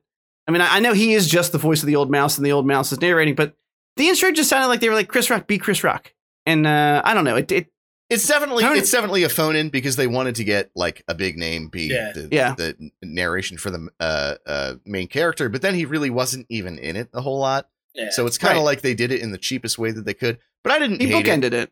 Yeah, he was beginning and end, and that was it. Chris Yeah, Rock always is the same person when he does voice acting though. Like he's always Yeah. he's always the, the character he played in Madagascar. Like it's always the same fucking thing. You know what I mean? Like it's. I'm not mad Yeah, at it. I- he's always just always the zebra, bro. He can't help it. I'm gonna give this film three out of five. Anne Hathaway witch toes. Um, how do you how do you guys feel about it? Give it, give it a great score. Derek, do you have one? Looks like I'm, something I'm, your I'm gonna I'm gonna give it three point five. Uh, Anne Hathaway smile to ear blowies through Oh, the okay. side. Yeah. Blowies. Oh Yeah. no, Mhm, mhm. Just think about it for a second. I don't want to. Just do it, Uh, though. I'm gonna give it two fat kids picking the raisins out of the muffins in the hotel lobby. Sick reference, bro. Sick reference. Gotta love that. Gotta love that fat kid in that movie, dude. He's my favorite character. Also, his parents straight up didn't fucking want him. They didn't. mean- that was fucked up. That was so weird. they they took him in the original and they wow i forgot about that there were two things in this movie that were horribly depressing over top of the og which his him his parents disowning him as a as a kid and then them just leaving them as fucking mice i was like god Yeah. stone, stone yeah, cold I totally Uh, forgot about that. I would just They're say like, it's okay. You for our- keep him. for our next watch along, we watch something a little less depressing, like maybe Ernest Scared Stupid. Oh, God. i, would am love so on board with that that i'm already booking it for wednesday let's go Excellent. Hell yeah. Boom. Hell yeah. Done. uh, Ernest scared stupid and beers um Yeah, uh, if you, or, or or a we could double feature bottle too, boys. I'm up for whatever. um, all right, so our last our last conversation on the docket here is the Borat 2 film. And I don't know how either of you guys feel about it. I am once again going to not go first. And uh, Scott, would you like to take the reins? I think Uh, you saw it before the, yeah, us, yeah. so you've had slightly more time to digest. Uh, I've watched it. How'd you feel I've about watched it? it twice. Twice. Yes. Okay. Uh, it's. I mean, we we definitely hit the nail on the head. Like it is. I've already seen the memes. Like the last plague of 2020 is everyone starts talking like Borat again. Like it's Mm, yeah. it's 100 percent gonna happen. Which was our joke on the cynical nerd Yeah, like four yeah. weeks ago. All right, that we was Yeah. ours. fucking called it. yeah. It's like it's the final plague of Egypt is just Borat voice. can you just take my firstborn son instead? This is fucking- this is so oh god. Yeah um it, do, it does a lot of things really well. It, it was fun. It was more of the same. It was it was a lot i mean a lot of it didn't work for me uh to be honest. It was funny i laughed at it but i was just kind of like i was laughing at the way i would laugh at an episode of robot chicken. You know what i mean? Like or or like tim and eric. I wasn't i didn't like from from the leaked footage we saw of of the whole giuliani thing i watched that with anticipation of this being like this this big like shit show that he was gonna like unearth all this all this horrible shit. And it's literally like it's the last five minutes of the movie where you see like you kind of see Giuliani fucking with his dick, maybe. Uh, my biggest criticism is that he came in the room too early. He should have let him whip it out so he could be fucking canceled forever. yeah, I, I, I, I don't know if you're done. I'm sorry to. Oh, I'm out. Uh, yeah, Okay. Um, I'm I'm gonna take the reins on the next one and let Derek go last this time. So, yeah, the biggest. Dis- I thought the movie was funny in a lot of places. I think it was about 50-50 for me. So some of the some of the jokes worked. I've realized that as I've gotten older, some of the um putting people in awkward situations on TV just isn't always as funny for me as it used to be. Yeah. It's it's sometimes it's just painful to watch and and of course, you know, for some of these skits you're just like you're watching it and you're like how do they not know who the fuck he is? Um he he also did a lot of the let me expose America's racist underbelly. But the thing is when he released the first movie, just that in and of itself was kind of shocking. You're like, oh, people think like this? But then we've had, you know, the past four years have happened, and I know we're not getting political, but that's not a surprise to anybody Yeah. anymore. And for him to just be doing the same thing, it was almost depressing. Like watching, there, there's a scene in the film, again, if you're still here five episodes in, spoiler fucking alerts shouldn't be a thing for you. But you know what? There's a scene in the film that's in the trailer um, where he's holed up with these guys in this cabin for I don't even know how long he did it for, but commitment. Uh, yeah. And- Seriously. the, he's they're literally talking about how they believe that like Democrats like like Pizzagate is real and that Democrats like drink the blood of kids or some crazy shit. But then he shows them a pamphlet of how he's supposed to raise his daughter from Kazakhstan, and they're like, "Oh no, this is fake propaganda. Like you shouldn't. This is fake. You shouldn't believe this." And I'm like, "Oh." It hurts so bad, and it's not even in a fun way for me anymore. yeah. It's just like it's like ah, oof, like, Like, we're- we're- super we're- depressing. We're ready to laugh at fl- like flat earther documentaries now. Like, we can't laugh at things that are just potentially saddening. Oh, they made a flat Earth reference in this movie. Did you catch it? Yeah. Yeah, yeah, yeah, yeah. Uh, that was pretty. So good. I don't Um, think I, before we get too far away from that, I'm going to interrupt your interruption and say that Okay. you know I, I would like to finish my thought after you're done interrupting his interruption. Interruptception. it's really quick. It's the same thing with the first one as the second one. Uh, a, a lot of the scenes are not as um, candid as he presents them. A lot of the people in the first one uh, are friends of his who are like small time actors that do those parts and they act like just kind of a dumb person. And I personally think that the two dudes that he bunks up with are, I don't think that was genuine. Just the way that they act didn't seem like the way people really talk, um, especially when they're at the uh the concert thing and he says the line about chop him up like the Saudis do or whatever and they're like, "Oh, I can't believe he actually said it." It seemed so much like acting to me. I don't think that those dudes were I don't think they were legit. Those two guys might not have, but the people whose faces were blurred out, who did the fucking The the, Hail the Hitler. Nazi symbol, Oh yeah. boy, some of that shit was real rough to. And I, again, I, I it's more of the same, but some of that shit doesn't get less shocking. Some of it, some of it does dull over the years. That kind of that whole scene, that song, one was a banger, even if the lyrics were horrifying. The song, that song should be on the fucking radio. I want the soundtrack right now. You're you are whew, all right. I said the lyrics are horrible. I'm- the song is a banger. I'm just gonna I'm gonna start just going through these videos on YouTube and just getting sound bites to play on my my soundboard when I'm live. Why would you ruin my life like that? Um, musically, it was fun. Okay, let's go that route. Um, horrifying song that he was playing at uh, like a Republican rally. It was it was pretty shocking to hear. So I, I, guess yeah. So it was like 50-50 for me. Some of the humor worked, some of it didn't. The Giuliani thing was a big build up to basically nothing. I mean, yeah, he was acting creepy. He was acting creepy through the whole thing, and and I think if they let him go longer, like you said, it did actually just look like he had pulled the microphone off and was maybe like adjusting himself. But I, they he went was, in the fucking bedroom. Yeah, he was pre-adjusting. He was pre-adjusting to get it fluffed so it would look bigger when he whipped it out. Is what he was doing. And yeah, I mean, that's, like that's, we've that, all pre-fluffed. We've all pre-fluffed. Okay. I mean, we've, If- we've, if- we've all we've all lightly pre-fluffed, but that that's like a sixty-something-year-old man like desperately Yeah. desperately pre-fluffing. I gotta I gotta adjust Just like sock. jamming down. Yeah. Yeah, yeah. Like, Uh, like just So let, punching. and, let, and let's be real. Like, what do you think is about to happen when you get invited into a bedroom with a attractive young woman with alcohol? She says, "Let's go have these drinks in the bedroom." He goes in there. They they take off his mic. I mean, look, like I agree with you 100. percent If they wanted to bury him, you let the video go a little longer. They even said he had like a hideaway like area in the hotel room that he was watching very closely from, so he could barge in and make sure nothing happened. But I I, I actually think uh, Sasha fucked that up. I think he Yeah. probably saw Giuliani uh, lean back and like overreacted and ran Yeah. out, and then they were like, "Ah, well, okay, nothing really happened. Can't reset that scene, so it's just gone Yeah. now." You know. And, uh, and now you're now you, you basically gave him enough leeway to try and go oh I was just adjusting my mic there was nothing untowards about it even though you know she was rubbing your leg and you were making really fucked up gestures and, and uh, looks at her the entire time but I don't know it definitely was not anywhere near Yeah. the movie that the first one was, in my opinion. Um, I had some laughs. I don't regret my time watching it, but I, a big old meh is probably. You said that when we first. I asked you for original thoughts, Scott, and you said meh, and I I uh, I will firmly put my mark in the column of Yeah. meh as well. Uh, yeah, it's it's. I, mean, I think it's at parts. The parts that, that Derek was saying seem seem scripted. They, I, I agree, they do. The, the the parts where he was locked out with people, where he was, where he was very clearly having somebody faxing stuff for him that was in on the joke. Yeah. It, just, it didn't seem like nobody's gonna nobody's gonna receive a picture of a cock of a tiny little like beanbag. Tiny little schmeckle. Yeah, like uh, it was a schmeckle. There's nothing else to call it. It was a little schmeck. That was the winner of the 2018 award that took it away for a year before it came yeah, back. yeah, to the yeah, rightful yeah. I only got I only got 17, 19, and in 2020. owner. Are you impressed? I remembered that joke. Yeah, yeah.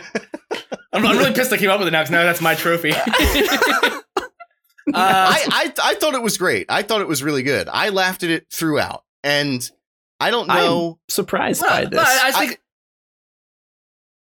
But going into it, it starts off with like one like it's like the first or second line. He goes, "Very nice," and I was like, "Oh no!" Like it's going to be a rehashing of every fucking joke from the first one, and I don't think that that really happened. Um, my opinion on it is this, and it's really the same with the first one. I feel like a lot of what we see that horrifies us, other than the the uh, uh, big group ones, like you were saying in this one, he sings the song and people are throwing up the the Heil Hitler sa- uh, salute. Same thing in the first one. He's like in the stadium singing the song about George Bush bombing places into a desert, Yeah. whatever it was. I don't remember how it goes. You see big groups of people, then that's scary. But I think these individual uh, interactions that we see, like it's painted in a way like, oh, look how horrible this person is. But I think like almost all of the time with those and with all of his characters, it's really just politeness that people act like that. Where he's like, oh, I'm gonna do, you know, insert crazy statement, and they go, oh yeah, okay, like you know, Yeah. you should. But they're really just in their head, like, get the fuck away from like, me. like the guy I- who like forcefully high fives him this when he says he says like the anti-Semitic comments. Yeah, yeah. Yeah, you can yeah. tell a lot of them. He's they're just like, "Ugh, like just go away. You could make an argument that they should be saying like, "Hey, fuck you, buddy. You shouldn't be thinking that Right. way." But yeah, but no no small there's- no small business owner tells someone to go fuck themselves. They're gonna buy almost two grand worth of supplies. yeah, You know what I mean? Like, exactly. there there's one scene in particular where I for the most part I agree with your statements. There's one scene in particular that I I would have I it actually made me a little annoyed was the when he wrote something about Jews on the cake and he had the woman write it out. And if I'm the woman, I'm going no, I'm, I'm not writing yeah. that. Like I, this I, I'm not putting an anti-Semitic slur on the cake for you. Like I'm just not doing that. Like here's the cream, write it yourself. Like, yeah, but it was. Texas, and they they were big on that whole like whatever the cake scenario from a couple years ago. You know what I mean? Like, oh, yeah. No, you can just, So you I- can, I you can just, you can she just ended that right sentence thing. that it was Texas, and we'd be like, oh, yeah. uh, no, but like I think I think the first one was was kind of like just picking apart how how under the rug a lot of the corruption and racism in in the U.S. was. Yeah. because I mean, like like it's always it's always been there, but it hasn't really been a focal point. You know, people kind of just like are like they're they're either numb to it because they've they've gotten so used to it, they've seen it all the time for their entire life. They've been dealing with this horse shit, or there's people who are just completely unaffected by it and aren't they don't care because it doesn't affect them. Uh, Right. With this movie, I think we see like a, a kind of a different narrative where he's trying to paint people, even people that you know the QAnon people, like people who are clearly insane, whether they're whether they're plants or not. The the message of that part is these guys are clearly crazy. Uh, but despite the fact that, that they're crazy and Borat believes crazy things, they still opened their home to this guy and gave him a place. Like they're still good, at, even in people who are misguided and have the wrong ideals. Yeah. Uh, I mean, I, I I would say that, that that you could call that a cohesive narrative, but at the same time, though, you do get the the Sieg Heils and and whatnot. So Yeah. it's it's I don't know, man. I actually uh, I saw him pop up in an interview uh like yesterday or something like a video of him on like I don't know Good Morning America or something about the the movie. And he actually he went out of his way to say, you know, out of character just as an actor, he was like the guys that I bunked up with and again, it could be off stage, but he was like the guys I bunked up with uh you know, I they believe some crazy shit, but they were ultimately really nice guys and they cared about me and uh, they tried to help me out whether which the ridiculous situation that they thought I was in. So I was like, yeah, okay, but I mean, That's like Still like kind- as someone who like li- had lived in Louisiana. I can say one of the most horrifying thing about people who have like these on the grand scale like really awful views about entire groups of people is that on an individual level they are so fucking kind and like sweet and it's like it's a really hard juxtaposition to swallow. Yeah, yeah, and I think that that's really with like I felt that with this film too. Uh, with a lot of the people that he kind of showcased was that like that's what he's showing like oh they say these terrible things but they're being nice to me because I happen to be here in front of them right now like I'm Yeah. not like a- an idea that you're uh, uh disputing about online I'm a person in front of you it's just I don't know Yeah. it's it's really really disturbing It, yeah, it can be hard to watch. And I, the last thing I'd like to point out is that there was a surprising amount of heart in this film, which I did not expect. Yeah. And you know, I have to give it up for the actress who played his daughter because I thought I remember pointing out specifically with the trailer that I thought that aspect of the film might be poorly done, and it became one of my favorites. yeah, it was the best. part. Uh, she Yeah. had she had no fucking qualms about doing some hilarious shit in front of people she did not know, Dude. like the stuff you know was not staged. Uh, like like going to do a makeover and pulling up her her fucking dress to show the hair sticking out Oh of her my God, fucking yes. underpants. Um, The, she uh, did some the real fertility, funny Not the, shit. hair. the fertility dance, dude. Oh, Oh, my so good. god. yeah, yeah, dude. Uh, I thought she was fucking dynamite, and and the whole like not only her and Borat had surprisingly emotional things, but her and the the the black woman who helps her out, Yeah. and it's like you got to be your own person. All that stuff was really sweet, and I, I was turning to my wife, and I was like, "That's it. That this movie has a lot of horrible people in it, and to show someone like that who's just trying to help a young girl out who she thinks has some some wayward views about herself and her body." I was like, "That's that's really heartwarming to see. It's a nice reminder that not everybody in this world is full of shit." Yeah. So yeah It was also. I don't know. I mean, I yeah, go ahead. Uh, sorry, it was, it was also like just an interesting character arc for for Borat to see like, uh, like you know all that indoctrination, all that. uh God, what's the word I'm looking for? Brainwashing. Uh, I mean, to, to, yeah, I guess for lack of a better word, like like all the chauvinistic tendencies he had, chauvinistic tendencies. Yeah, yeah, That, that were kind of like just instilled in him growing up in this place where that was the, the social norm. To see him like Yeah. from a place where he like respects and loves his daughter more than more than his sons, but more than himself, and is willing to go back and die for her and have her stay and live a happy life in America where she has opportunities aside from living in a cage. Which I know it's Yeah. it's ridiculous in context, but I thought I thought that I thought that was beautiful. Like it, it showed character development for a character who I didn't I didn't know that I would ever give a shit about. And this movie makes you actually care about him as a character as opposed to him being a walking catchphrase. And it's the Yeah. it's the moments with his daughter that, that make that happen for me. I thought that was really well done.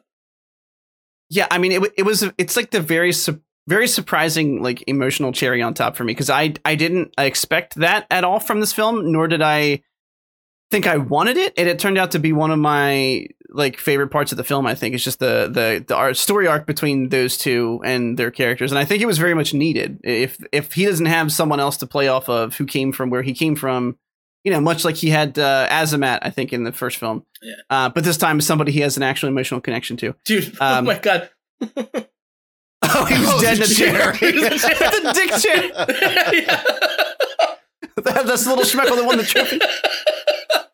Oh, that was so good. Oh, man. No, I agree Uh, with you. I think I think the first one like didn't translate from a television show to a movie as well, where it was still kind of in the format of the show, like Yeah. individual segments, kind of like in a jarring way thrown together.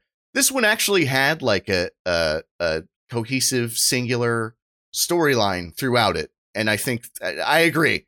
It's funny, like you never thought that you'd be like rooting for a dude like Borat, but when he like goes back and and you know to support her, it's like oh hell yeah! It was like a it was like a feel good moment in a movie you'd never expect to have a feel good moment in. Yeah. Yeah, yeah, it worked out really well, and um, I think, yeah, I don't think I have anything else to say about it. You guys, anything? That's it. No? That's all of it. That's all. That's, all. everything. That's all she wrote. everything I have to say about it. No, I mean, really, nothing else can be said, right? I mean, we've pretty much put the kibosh on the internet conversation about Borat. I too. feel like nobody else has anything else to say about it now that we've sort of talked about everything. You know, thoroughly routed it. Uh, okay, so that's going to wrap us up, actually. That was our final topic of discussion for today. I would like to once more call to attention that if we've said anything stupid, Oh. Hashtag fuck TCN. if you'd like to ask us a question, uh, hashtag ask TCN on Twitter. You can also hit us up, questions at thecynicalnerd.com or on Facebook, send us a message, whatever you'd like to do. Uh, once again, I know I've mentioned it twice already, but we have a Patreon up now, patreon.com slash the cynical nerd with our first piece of content that was posted yesterday, uh, which is our watch along of the 1990s Witches film.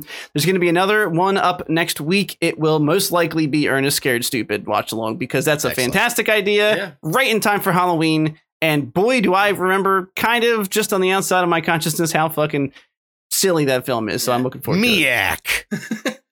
Uh, Derek, what, what what should our paywall be for you to get the tattoo from the ring of Lord of the Rings around your butthole? Like like the, Oh. the- like the Listen. D- oh, the, uh, uh, one ring to rule them all and in the darkness. yeah yeah yeah yeah yeah. One dollar. One dollar, and I'll get it. One on and- and then- yeah, Can I dress up as Smeagol and, and not be able to give up the temptation of, of putting the ring on? Wait wait. Ah, my precious. I had- I had- I can't put it. I had a joke, but it's not as good as that one. No, I can't even do it. All right, boys. I was gonna say I was gonna say Uh, the writing only shows up when he has a hot shit. Like it's just but but you can't. That's pretty good. Yeah, but now, now I'm the writing now I'm always, yeah. you Smeagol kind of won that one. though. Yeah. the writing, uh, the letters only heat up when he has like a real hot like Taco Bell shit. yeah, yeah.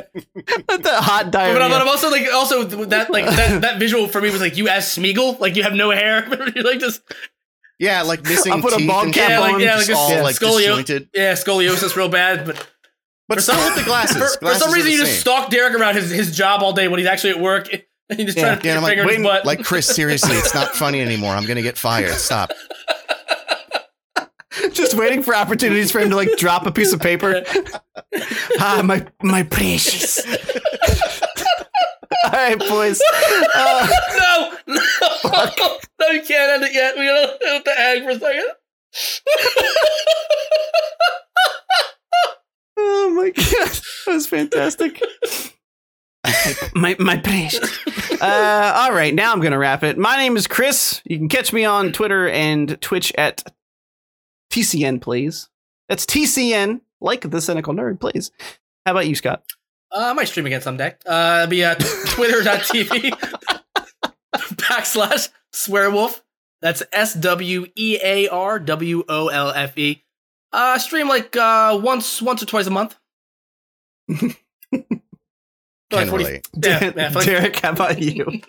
And my name is Derek. You can find me on Twitch and Twitter at Dr. Gloom MD. That's D R G L O O M M D. Very good. Uh, Scott, in all seriousness, you haven't been feeling great, so I hope you're feeling better. uh, every day's a nightmare. Jesus Christ. And on that, we're going to wrap it up. This has been episode. this has been episode five of The Cynical Nerd. Thanks for being here. Have a good night, guys. Thank you guys. Later.